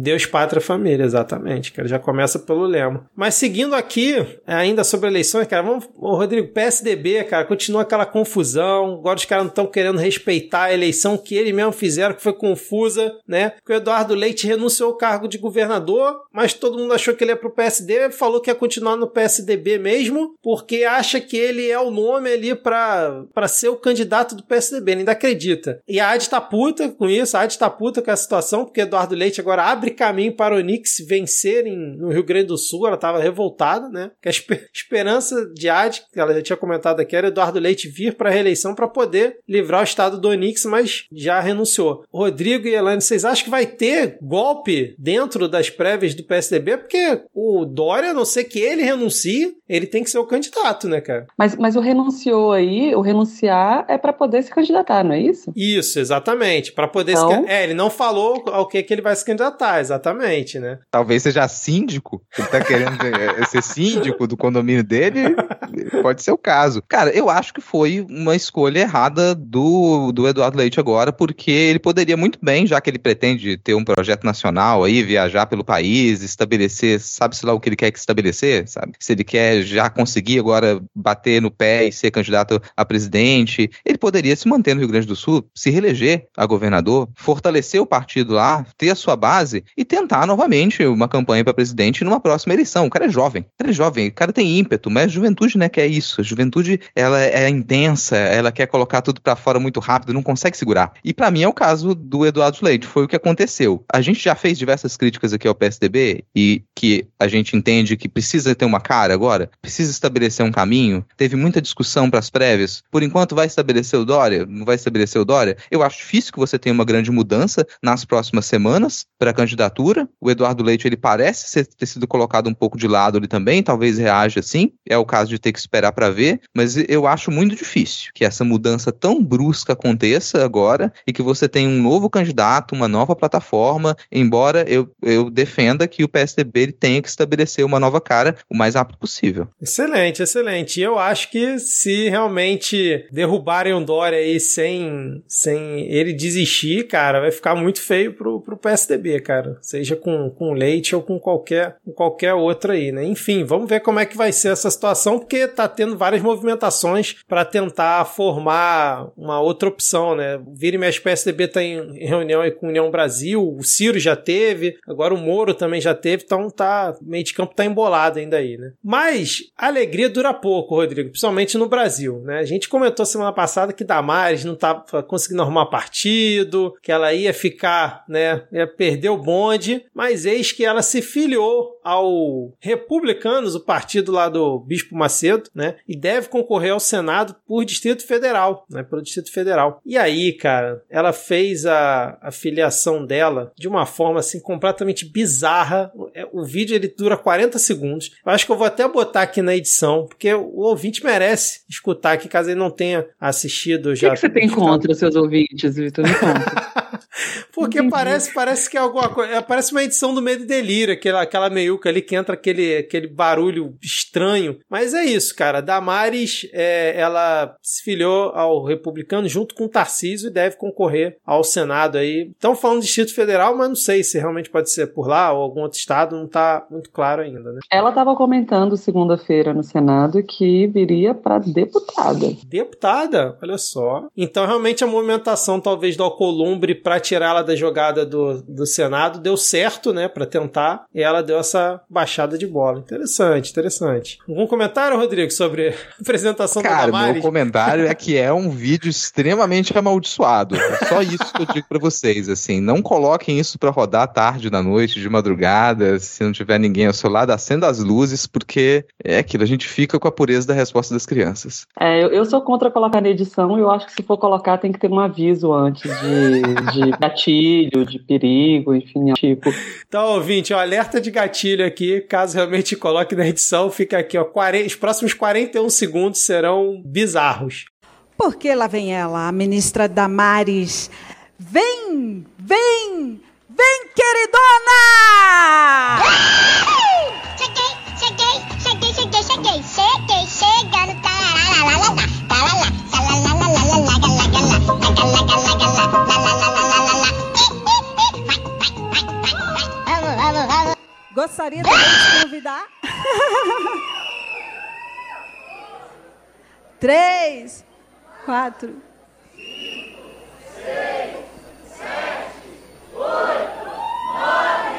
Dez! Uhul! Bom, então vamos seguir aqui com o nosso episódio. Vamos fechar aqui os últimos dois tópicos rapidinho. São pesquisas, né? Novas pesquisas que saíram. É, teve a pesquisa Datafolha, divulgada na última quinta-feira, dia 24, ela foi realizada entre os dias 22 e 23 de março, que mostra aí Lula em primeiro com 43%, Jair Bolsonaro com 26% em segundo, depois vem Sérgio Moro com 8, Ciro Gomes com 6, Dória com 2, André Janones, olha aí Rodrigo, André Janones 2%, Simone Tebet 1, Vera Lúcia do PSTU 1 e Felipe Dávila do Novo 1% também. E aí no recorte por segmento, né, no sexo masculino Lula lidera, no sexo feminino também Lula lidera, de 16 a 24 anos também lidera e vai nas demais faixas. Não, resumindo, o Lula só não lidera entre muito ricos, entre pessoas É. muito, muito, muito, muito ricas. 5 a 10 salários e mais de 10 salários, o Bolsonaro tá na frente. É, pesquisa, o Rodrigo, realizada, não- acho que deve ter sido presencial, né? Mas não tá, não tá escrito aqui. Não especifica, É. assim, teria que ir procurar na página mesmo do Datafolha para poder saber se foi presencial ou não foi presencial, mas é uma coisa que eu gostaria que na divulgação fosse mais ressaltado. Então, para para quem nos escuta, né, aí você, você editor do G1 que nos escuta, por favor, na próxima divulgação de pesquisa, especifique se as entrevistas elas foram presenciais ou foram por telefones, porque isso é uma metodologia que modifica completamente os resultados. Ressalto aqui também que você tem diversos cortes, mas eu acho que a gente precisava de mais cortes ainda, porque esses cortes de sexo, renda e escolaridade, muitas vezes eles não refletem a complexidade do cenário que a gente tem hoje, que é um cenário extremamente opinativo. Então eu, eu queria saber se a pesquisa ela fez outros tipos de corte, quais outras perguntas que estavam ali também nessa estimulação que se faz, né? Mas como a gente já teve alguns exemplos de pesquisas que as entrevistas foram feitas com telefone, por telefone, e pesquisas presenciais, essa pesquisa aqui, os números eles batem com o que costuma aparecer em pesquisa presencial. As pesquisas por telefone costumam ter um resultado ligeiramente diferente, embora o Lula ainda lidere, a margem costuma diminuir, porque faz muita diferença quem atende telefone e quem não atende telefone para poder responder a pesquisa, gente. Esse é um dos muitos tipos de corte. Também fico muito curioso para saber, entre as últimas eleições e hoje, certos diferenciais de mudança de voto, porque a gente teve uma situação muito atípica na última eleição, com o candidato que liderava tendo sido retirado da disputa e agora ele retorna à disputa. Então, algumas perguntas ali para a gente, até nem tanto pensando só em prever o resultado da eleição, mas entender o cenário realmente de o que, que aconteceu de lá para cá e qual diferença faz a figura do Lula ali para as eleições, essa, essa figura que chama mais atenção. Então, se, quem que a pessoa votou na última eleição em quem que ela teria votado. E em quem que ela votar agora, e se tirasse algumas outras figuras da- do cenário, qual que seria o voto dessa pessoa? Pra gente começar a entender também como é que tá ah, a dinâmica opinativa da população. Prestaria um serviço maior se essas pesquisas tivessem esse tipo de corte, não funcionassem só para prever o resultado. É, porque a impressão que fica é que esse tipo de recorte está mais nas pesquisas internas dos partidos, né? Que com certeza tem esse, esse nível de detalhe maior, né? É, Elaine, algum comentário sobre essa pesquisa presidencial ou podemos seguir?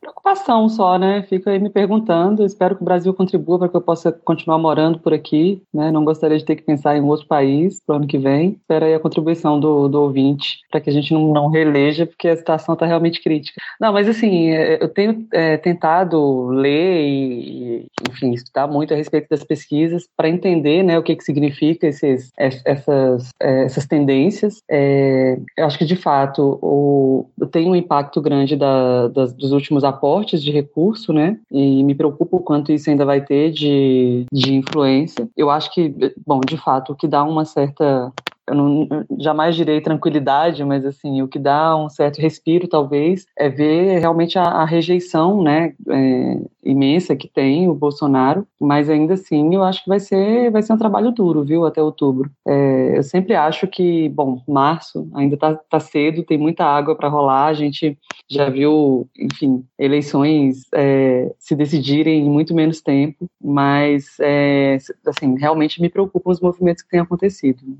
Exatamente. É, e eu tava vendo aqui nas relacionadas de uma outra notícia, ó, após crise, integrantes do MBL deixam Podemos pela União Brasil, Rodrigo. Estão todos agora lá no União Brasil, pelo visto aqui, Kim Kataguiri e companhia. Vamos fechar então esse nosso episódio com uma... Arthur Duval, Arthur Duval eu vi que, que já, já se filiou. Já inclusive, foi, ao já? Olha aí, Uhum. cara. Rapaz. Bom, então vamos aqui para o nosso último tópico, que é a última pesquisa desse nosso episódio, que é a pesquisa Big Data para o estado de São Paulo, que ouviu 1.500 pessoas por telefone entre os dias 25 e 27 de março, e para o governo do estado continua apontando Haddad em primeiro, né? no cenário que tem o Márcio França, Haddad permanece com 27, França 14, Tarcísio 14, o atual é, vice-governador, o Rodrigo Garcia com 6%, e aí por aí vai. Vai entrar e permanece com 1%, é sempre boa essa observação. É, no cenário que não tem o França, o Haddad tem 32, o Tarcísio 20 e o Rodrigo Garcia 9, né? E que também não tem a Renata Abreu. E aí no segundo turno, o Haddad, nesse momento, ganharia de todos os demais participantes, né? E o Márcio França também, caso não tenha o Haddad no cenário. Mas ainda está muito longe, principalmente o Tarcísio deve crescer mais, né? Com o apoio do Bolsonaro em São Paulo e tudo mais. Mas eu queria destacar que fizeram pesquisa para o Senado também em São Paulo, Rodrigo. E olha só, para surpresa de zero pessoas, Datena está em primeiro, com 32%. No cenário que tem Márcio França, Márcio França vem em segundo com 19%, depois tem Paulo Scaff com 11%, Janaína Pascoal 6%, Nise Yamaguchi 2%, cara, isso é surreal, tá que pariu. E aí tem um melão, que eu achei que era mulher melão, eu jurava que era mulher melão, mas é um candidato do É, novo,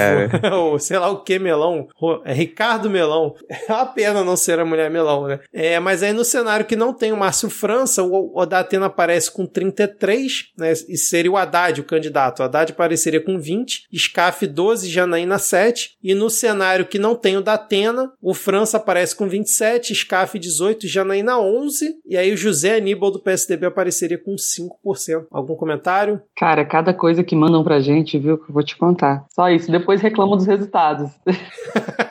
Só queria dizer isso. Só queria lembrar mais uma vez, quando vocês falam, ah, a culpa é de Brasília, a culpa é de quem manda, tá? De quem manda as pessoas aqui pra Brasília. Elaine, é animada pra, ter, pra ver o Datena aí? É sério? Ah, eu tô aqui animadíssima. Pra melhorar, só se a Damares conseguir reverter e vier também. Que aí Nossa. fica a dupla D e D. Nossa senhora. Mas, Rodrigo, surpresa zero, né? Por enquanto vai. Não, surpresa zero, cara. Surpresa zero. Assim, a gente até já tinha comentado lá dentro das possíveis candidaturas, se elas se confirmarem, não ia estar muito diferente disso, assim. Exatamente. É, é, ainda fica ali algo positivo pra gente, que é a liderança do Haddad, mas ressalto que em segundo turno a coisa é tão apertada que não, dá- não dá pra prever nada ali, cara. Em segundo turno é, me- é melhor a gente não sonhar. É, pés no chão, né, cara? Bom, então fechamos esse nosso episódio aqui com essa maratona de notícias, atualizações e tudo mais. Agora vamos para o nosso momento dos salves e dicas culturais. Deixa eu começar então aqui pela Rock Girls SP. Oi, pessoal, tomara que ainda dê tempo. Risos. Manda um salve pra mim, pra minha princesa Ana Beatriz. Claro, um salve pra você e pra Ana Beatriz. A gente adora vocês. Beijo para beijos para todos da bancada e pra convidada fofíssima. Aí, Elaine. Ah, fofa você. Um beijo pra você e pra Ana Beatriz. A Rose Matos disse: salve para o Clariston e um beijo para toda a bancada, em especial para a convidada. O Ório manda lambeijos. Para quem Eu vi o Óreo e eu quero lambejos. Todos queremos. É, vamos seguir aqui, ó. Paola Costa, um beijo para essa lindona da Elaine. Beijo, Paola, te amo. Moacir Fio, mandem um salve para Gabi OZ, arroba Gabi underline OZ underline, escritora e editora foda que tá aniversariando hoje. Rodrigo, mandou não pediu salve. pra cantar parabéns. Não vai citou- pediu, mas mas, citou assim, aniversário. Gabiós, ótima escritora. Sigam Gabiós, leiam Gabiós. Não, mas citou aniversário e a regra instituída em alguns programas, citou aniversário a gente canta parabéns. Então vamos lá. Tá, Três, desculpa, Gabi. 3, 2, 1. Parabéns pra você. Parabéns, parabéns. Parabéns pra pra você, você. pra você. A Elaine não tá Elaine junto. não Parabéns. tá cantando. Parabéns. Parabéns. Fui pega de surpresa aqui. Cantar, cara. Canta, canta o parabéns que vier no ritmo do seu coração. Ai, aí, fechando aqui a minha parte dos salves, a Priscila Aires disse: Quero salve e um beijo do meu crush, arroba lhama na lama. Beijo, Priscila. E assim, lhamas são animais adoráveis, cara. Beijo, Priscila mora aqui em Vila Velha, cidade irmã de Vitória. Vou continuar aqui com Tom Cotelaria. Tom Cotelaria disse: Eu fiz 50 anos dia 28 de março, lá vem, já tô prevendo aqui. Eu fiz 50 anos dia 28 de março. Devo ser ouvinte mais velho de vocês. Acredito que não. Acho que a gente ali já tá, já, já tem uma, uma faixa etária mais elevada para alguns ouvintes, mas tá, tá aí numa boa idade. Minha vida ficaria completa com um parabéns para você, descontrolado da equipe no próximo episódio. É, então vamos lá, assim, vamos completar, né, completar a vida aqui do Tom. Capricha, capricha, Elaine. Vamos lá. ó. Animação. Bora, agora vai. 3, 2, 1. Parabéns. Parabéns. para o Tom. Parabéns. Parabéns, para o Parabéns Tom, para o nos seus Tom. 50 aninhos. Parabéns. Parabéns. Vida A lavoura completa, da com parabéns para o Tom. Parabéns! Fiquei na segunda, eu fiquei aqui na segunda voz. Que acho que me cabe. É, Fred dos Anjos disse: Eu quero um salve, um beijo molhado. Não disse de quem. Fica aí um beijo molhado. Não deve ser de mim que mora em Brasília e já começou a seca. É, um lambejo, então. Um lambejo pra Fred dos Anjos. Andrés Pegariol. André quer um beijo. E um cheiro pra Elaine Gontijo. Beijo, lindo. Lele Riso disse: Deu tempo? Deu tempo, Lele. Adoro Elaine e adoro vocês também, meus miguxinhos do coração. Emoji com beijinho. Que linda. Beijo, Lele. Jornal Ataque. Pedi um abraço pro Jornal Ataque, um abraço pro Jornal Ataque e um parabéns pra esposa do Jornal Ataque, a senhora Jornal Ataque, que está completando mais uma primavera. Gente, quanto ariano no mundo. A gente vai botar a esposa do Jornal Ataque junto na mesa, ali na mesa, cadê? Da Gabi e do Tom Cutelaria, ou por ele ser esse ouvinte já de, de décadas aqui, ele merece realmente que a gente cante o parabéns. Cara, vamos esposa. cantar um parabéns Vamos. atacado aqui? Vamos lá. 3, 2, 1. Parabéns, parabéns, Parabéns, parabéns, parabéns, parabéns, parabéns, parabéns. para a senhora Jornal Ataque. Parabéns, parabéns, parabéns, parabéns para a senhora Jornal parabéns, Ataque. parabéns. Parabéns. Parabéns! É, eu acho que agora, agora tá comigo, né? Ah, o Denis Almeida, um abraço para a bancada e para a Elaine Gontijo, além de um salve para quem gostou do meu salve com jabá da semana passada. Thaís Kisuki. Sigam ela e o perfil Miramar Livros PB e incentivem o mercado editorial brasileiro. Um beijo, Denis, querido. Leila Oliveira, um beijo para essa bancada querida do meu coração. Amo muito mesmo todo o pessoal do podcast número um da minha biblioteca. Abração, Podcast Mid. Um beijo, Leila. Arroba Maria Neyurk. Foi meu aniversário no dia 24 e vocês nem me deram parabéns. Absurdo, hein, rapazes? Mas tudo bem, porque ainda tem docinho. Tem bolo também, Maria? Também queria mencionar que nenhuma agência de publicidade seria capaz de fazer o que a AD fez pelo Fresno. Nunca fui muito fã, mas hoje em dia acho até simpático. Olha e aí, como é que é pela regra? E aí, citou aniversário, então, cara. Não Citou tem... e ainda reclamou que não teve É, parabéns. hein? então, retroativo. Então vamos lá no 3, 2, 1? 3, 2, 1. Parabéns. Parabéns Parabéns. pra você nessa data, querida. Muitas dia felicidades. 24, dias Parabéns. seguidos de parabéns pra Mariane Urk e a sua lavoura, com muitas Na amizades. Parabéns! Ai, ai. Bom, vamos então aqui para as dicas culturais. Eu vou indicar o vídeo que eu comentei mais cedo do Boulos amassando a banana, que é ele realmente zoando aí com um vídeo do Bananinha, né, do Eduardo Bolsonaro. Eu até tinha outras dicas aqui, mas eu, né, vai, vai só essa mesmo e já tá bom. Vamos lá. Cara, o podcast que eu vou indicar essa semana é o Na Mente do Escritor, que é um podcast não muito antigo, começou há pouco tempo, é um podcast de entrevista com pessoas que escrevem, então você vai ter em cada episódio uma conversa que fala de processos de escrita. É basicamente isso. Então, para quem gosta aí de acompanhar como que escritores e escritoras pensam, é a minha dica dessa semana, Na Mente do Escritor. E também pensando em episódios de podcast, eu tinha deixado passar isso aqui e eu me lembrei agora. Eu vou indicar dois episódios do Perdidos na Estante, que é um dos podcasts da rede Leitor Cabuloso. Perdidos na Estante é um podcast de sobre adaptações literárias. Então eles fazem um episódio sobre um livro e um episódio sobre o filme ou série que foi adaptada a partir daquele livro. Escutem o Perdidos na Estante, assinem e eu vou recomendar especificamente aqui os dois episódios sobre A Filha Perdida, que tem participação da minha amada Alana de Oliveira. Os dois episódios, um sobre o livro da Helena Ferrante, outro sobre a adaptação, o filme da Maggie Gyllenhaal, que concorreu ao Oscar. Injustiça, infelizmente, não ganhou os prêmios que deveria ganhar. O filme é muito, muito, muito bom. Também fica uma recomendação do filme para quem não assistiu e, é, e assistir A Filha Perdida. Olha aí, Rodrigo, trazendo análise do Oscar, como o ouvinte tinha pedido aí semana passada. Tá aqui a análise, ouvinte. É. Ainda bem que você lembrou, né, cara? É. Elaine, tem alguma indicação para os ouvintes? Ah, eu tenho. Dessa vez eu me preparei.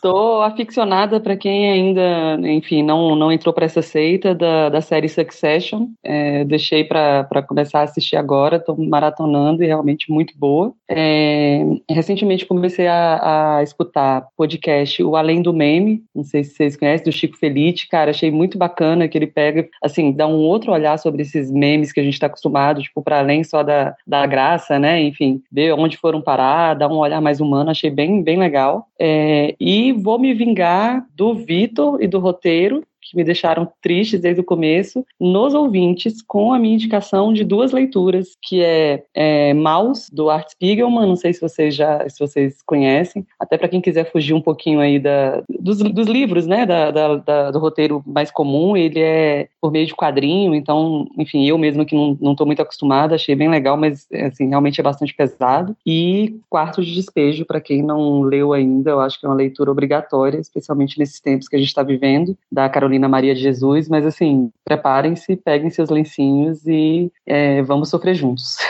Excelente, excelente, cara, muito bom. Então, fechamos aqui esse nosso episódio. Elaine, mais uma vez, obrigado pela sua participação aqui. A gente chamou em cima da hora, já peço desculpas desde já, mas valeu por ter topado essa maratona aqui de, de notícias e desde já, boa sorte nos próximos meses aí no Congresso. Espero que a gente volte a se falar antes das eleições e caso alguma coisa tipo da Atena, da Maris é, se eleja aí, boa sorte duplicada para você aí no Congresso. Imagina. Eu que agradeço aí pelo convite. O que, que é uma terça-feira para uma mãe solo que trabalha no Congresso, né? Nada demais.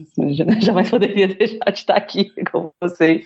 É, é brincadeira, assim, já tinha gostado muito da primeira vez e fiquei muito, muito feliz, muito honrada aí pelo convite. É, espero ter conseguido contribuir aí com vocês e chamem que a gente vem. Com certeza contribuiu demais e vamos chamar. Aqui, assim, falou chame que a gente vem, a gente chama mesmo, com certeza. Então é isso, fechamos aqui mais esse episódio. Valeu, ouvinte, valeu, Elaine, valeu, Rodrigo e até a próxima semana. Tchau, tchau.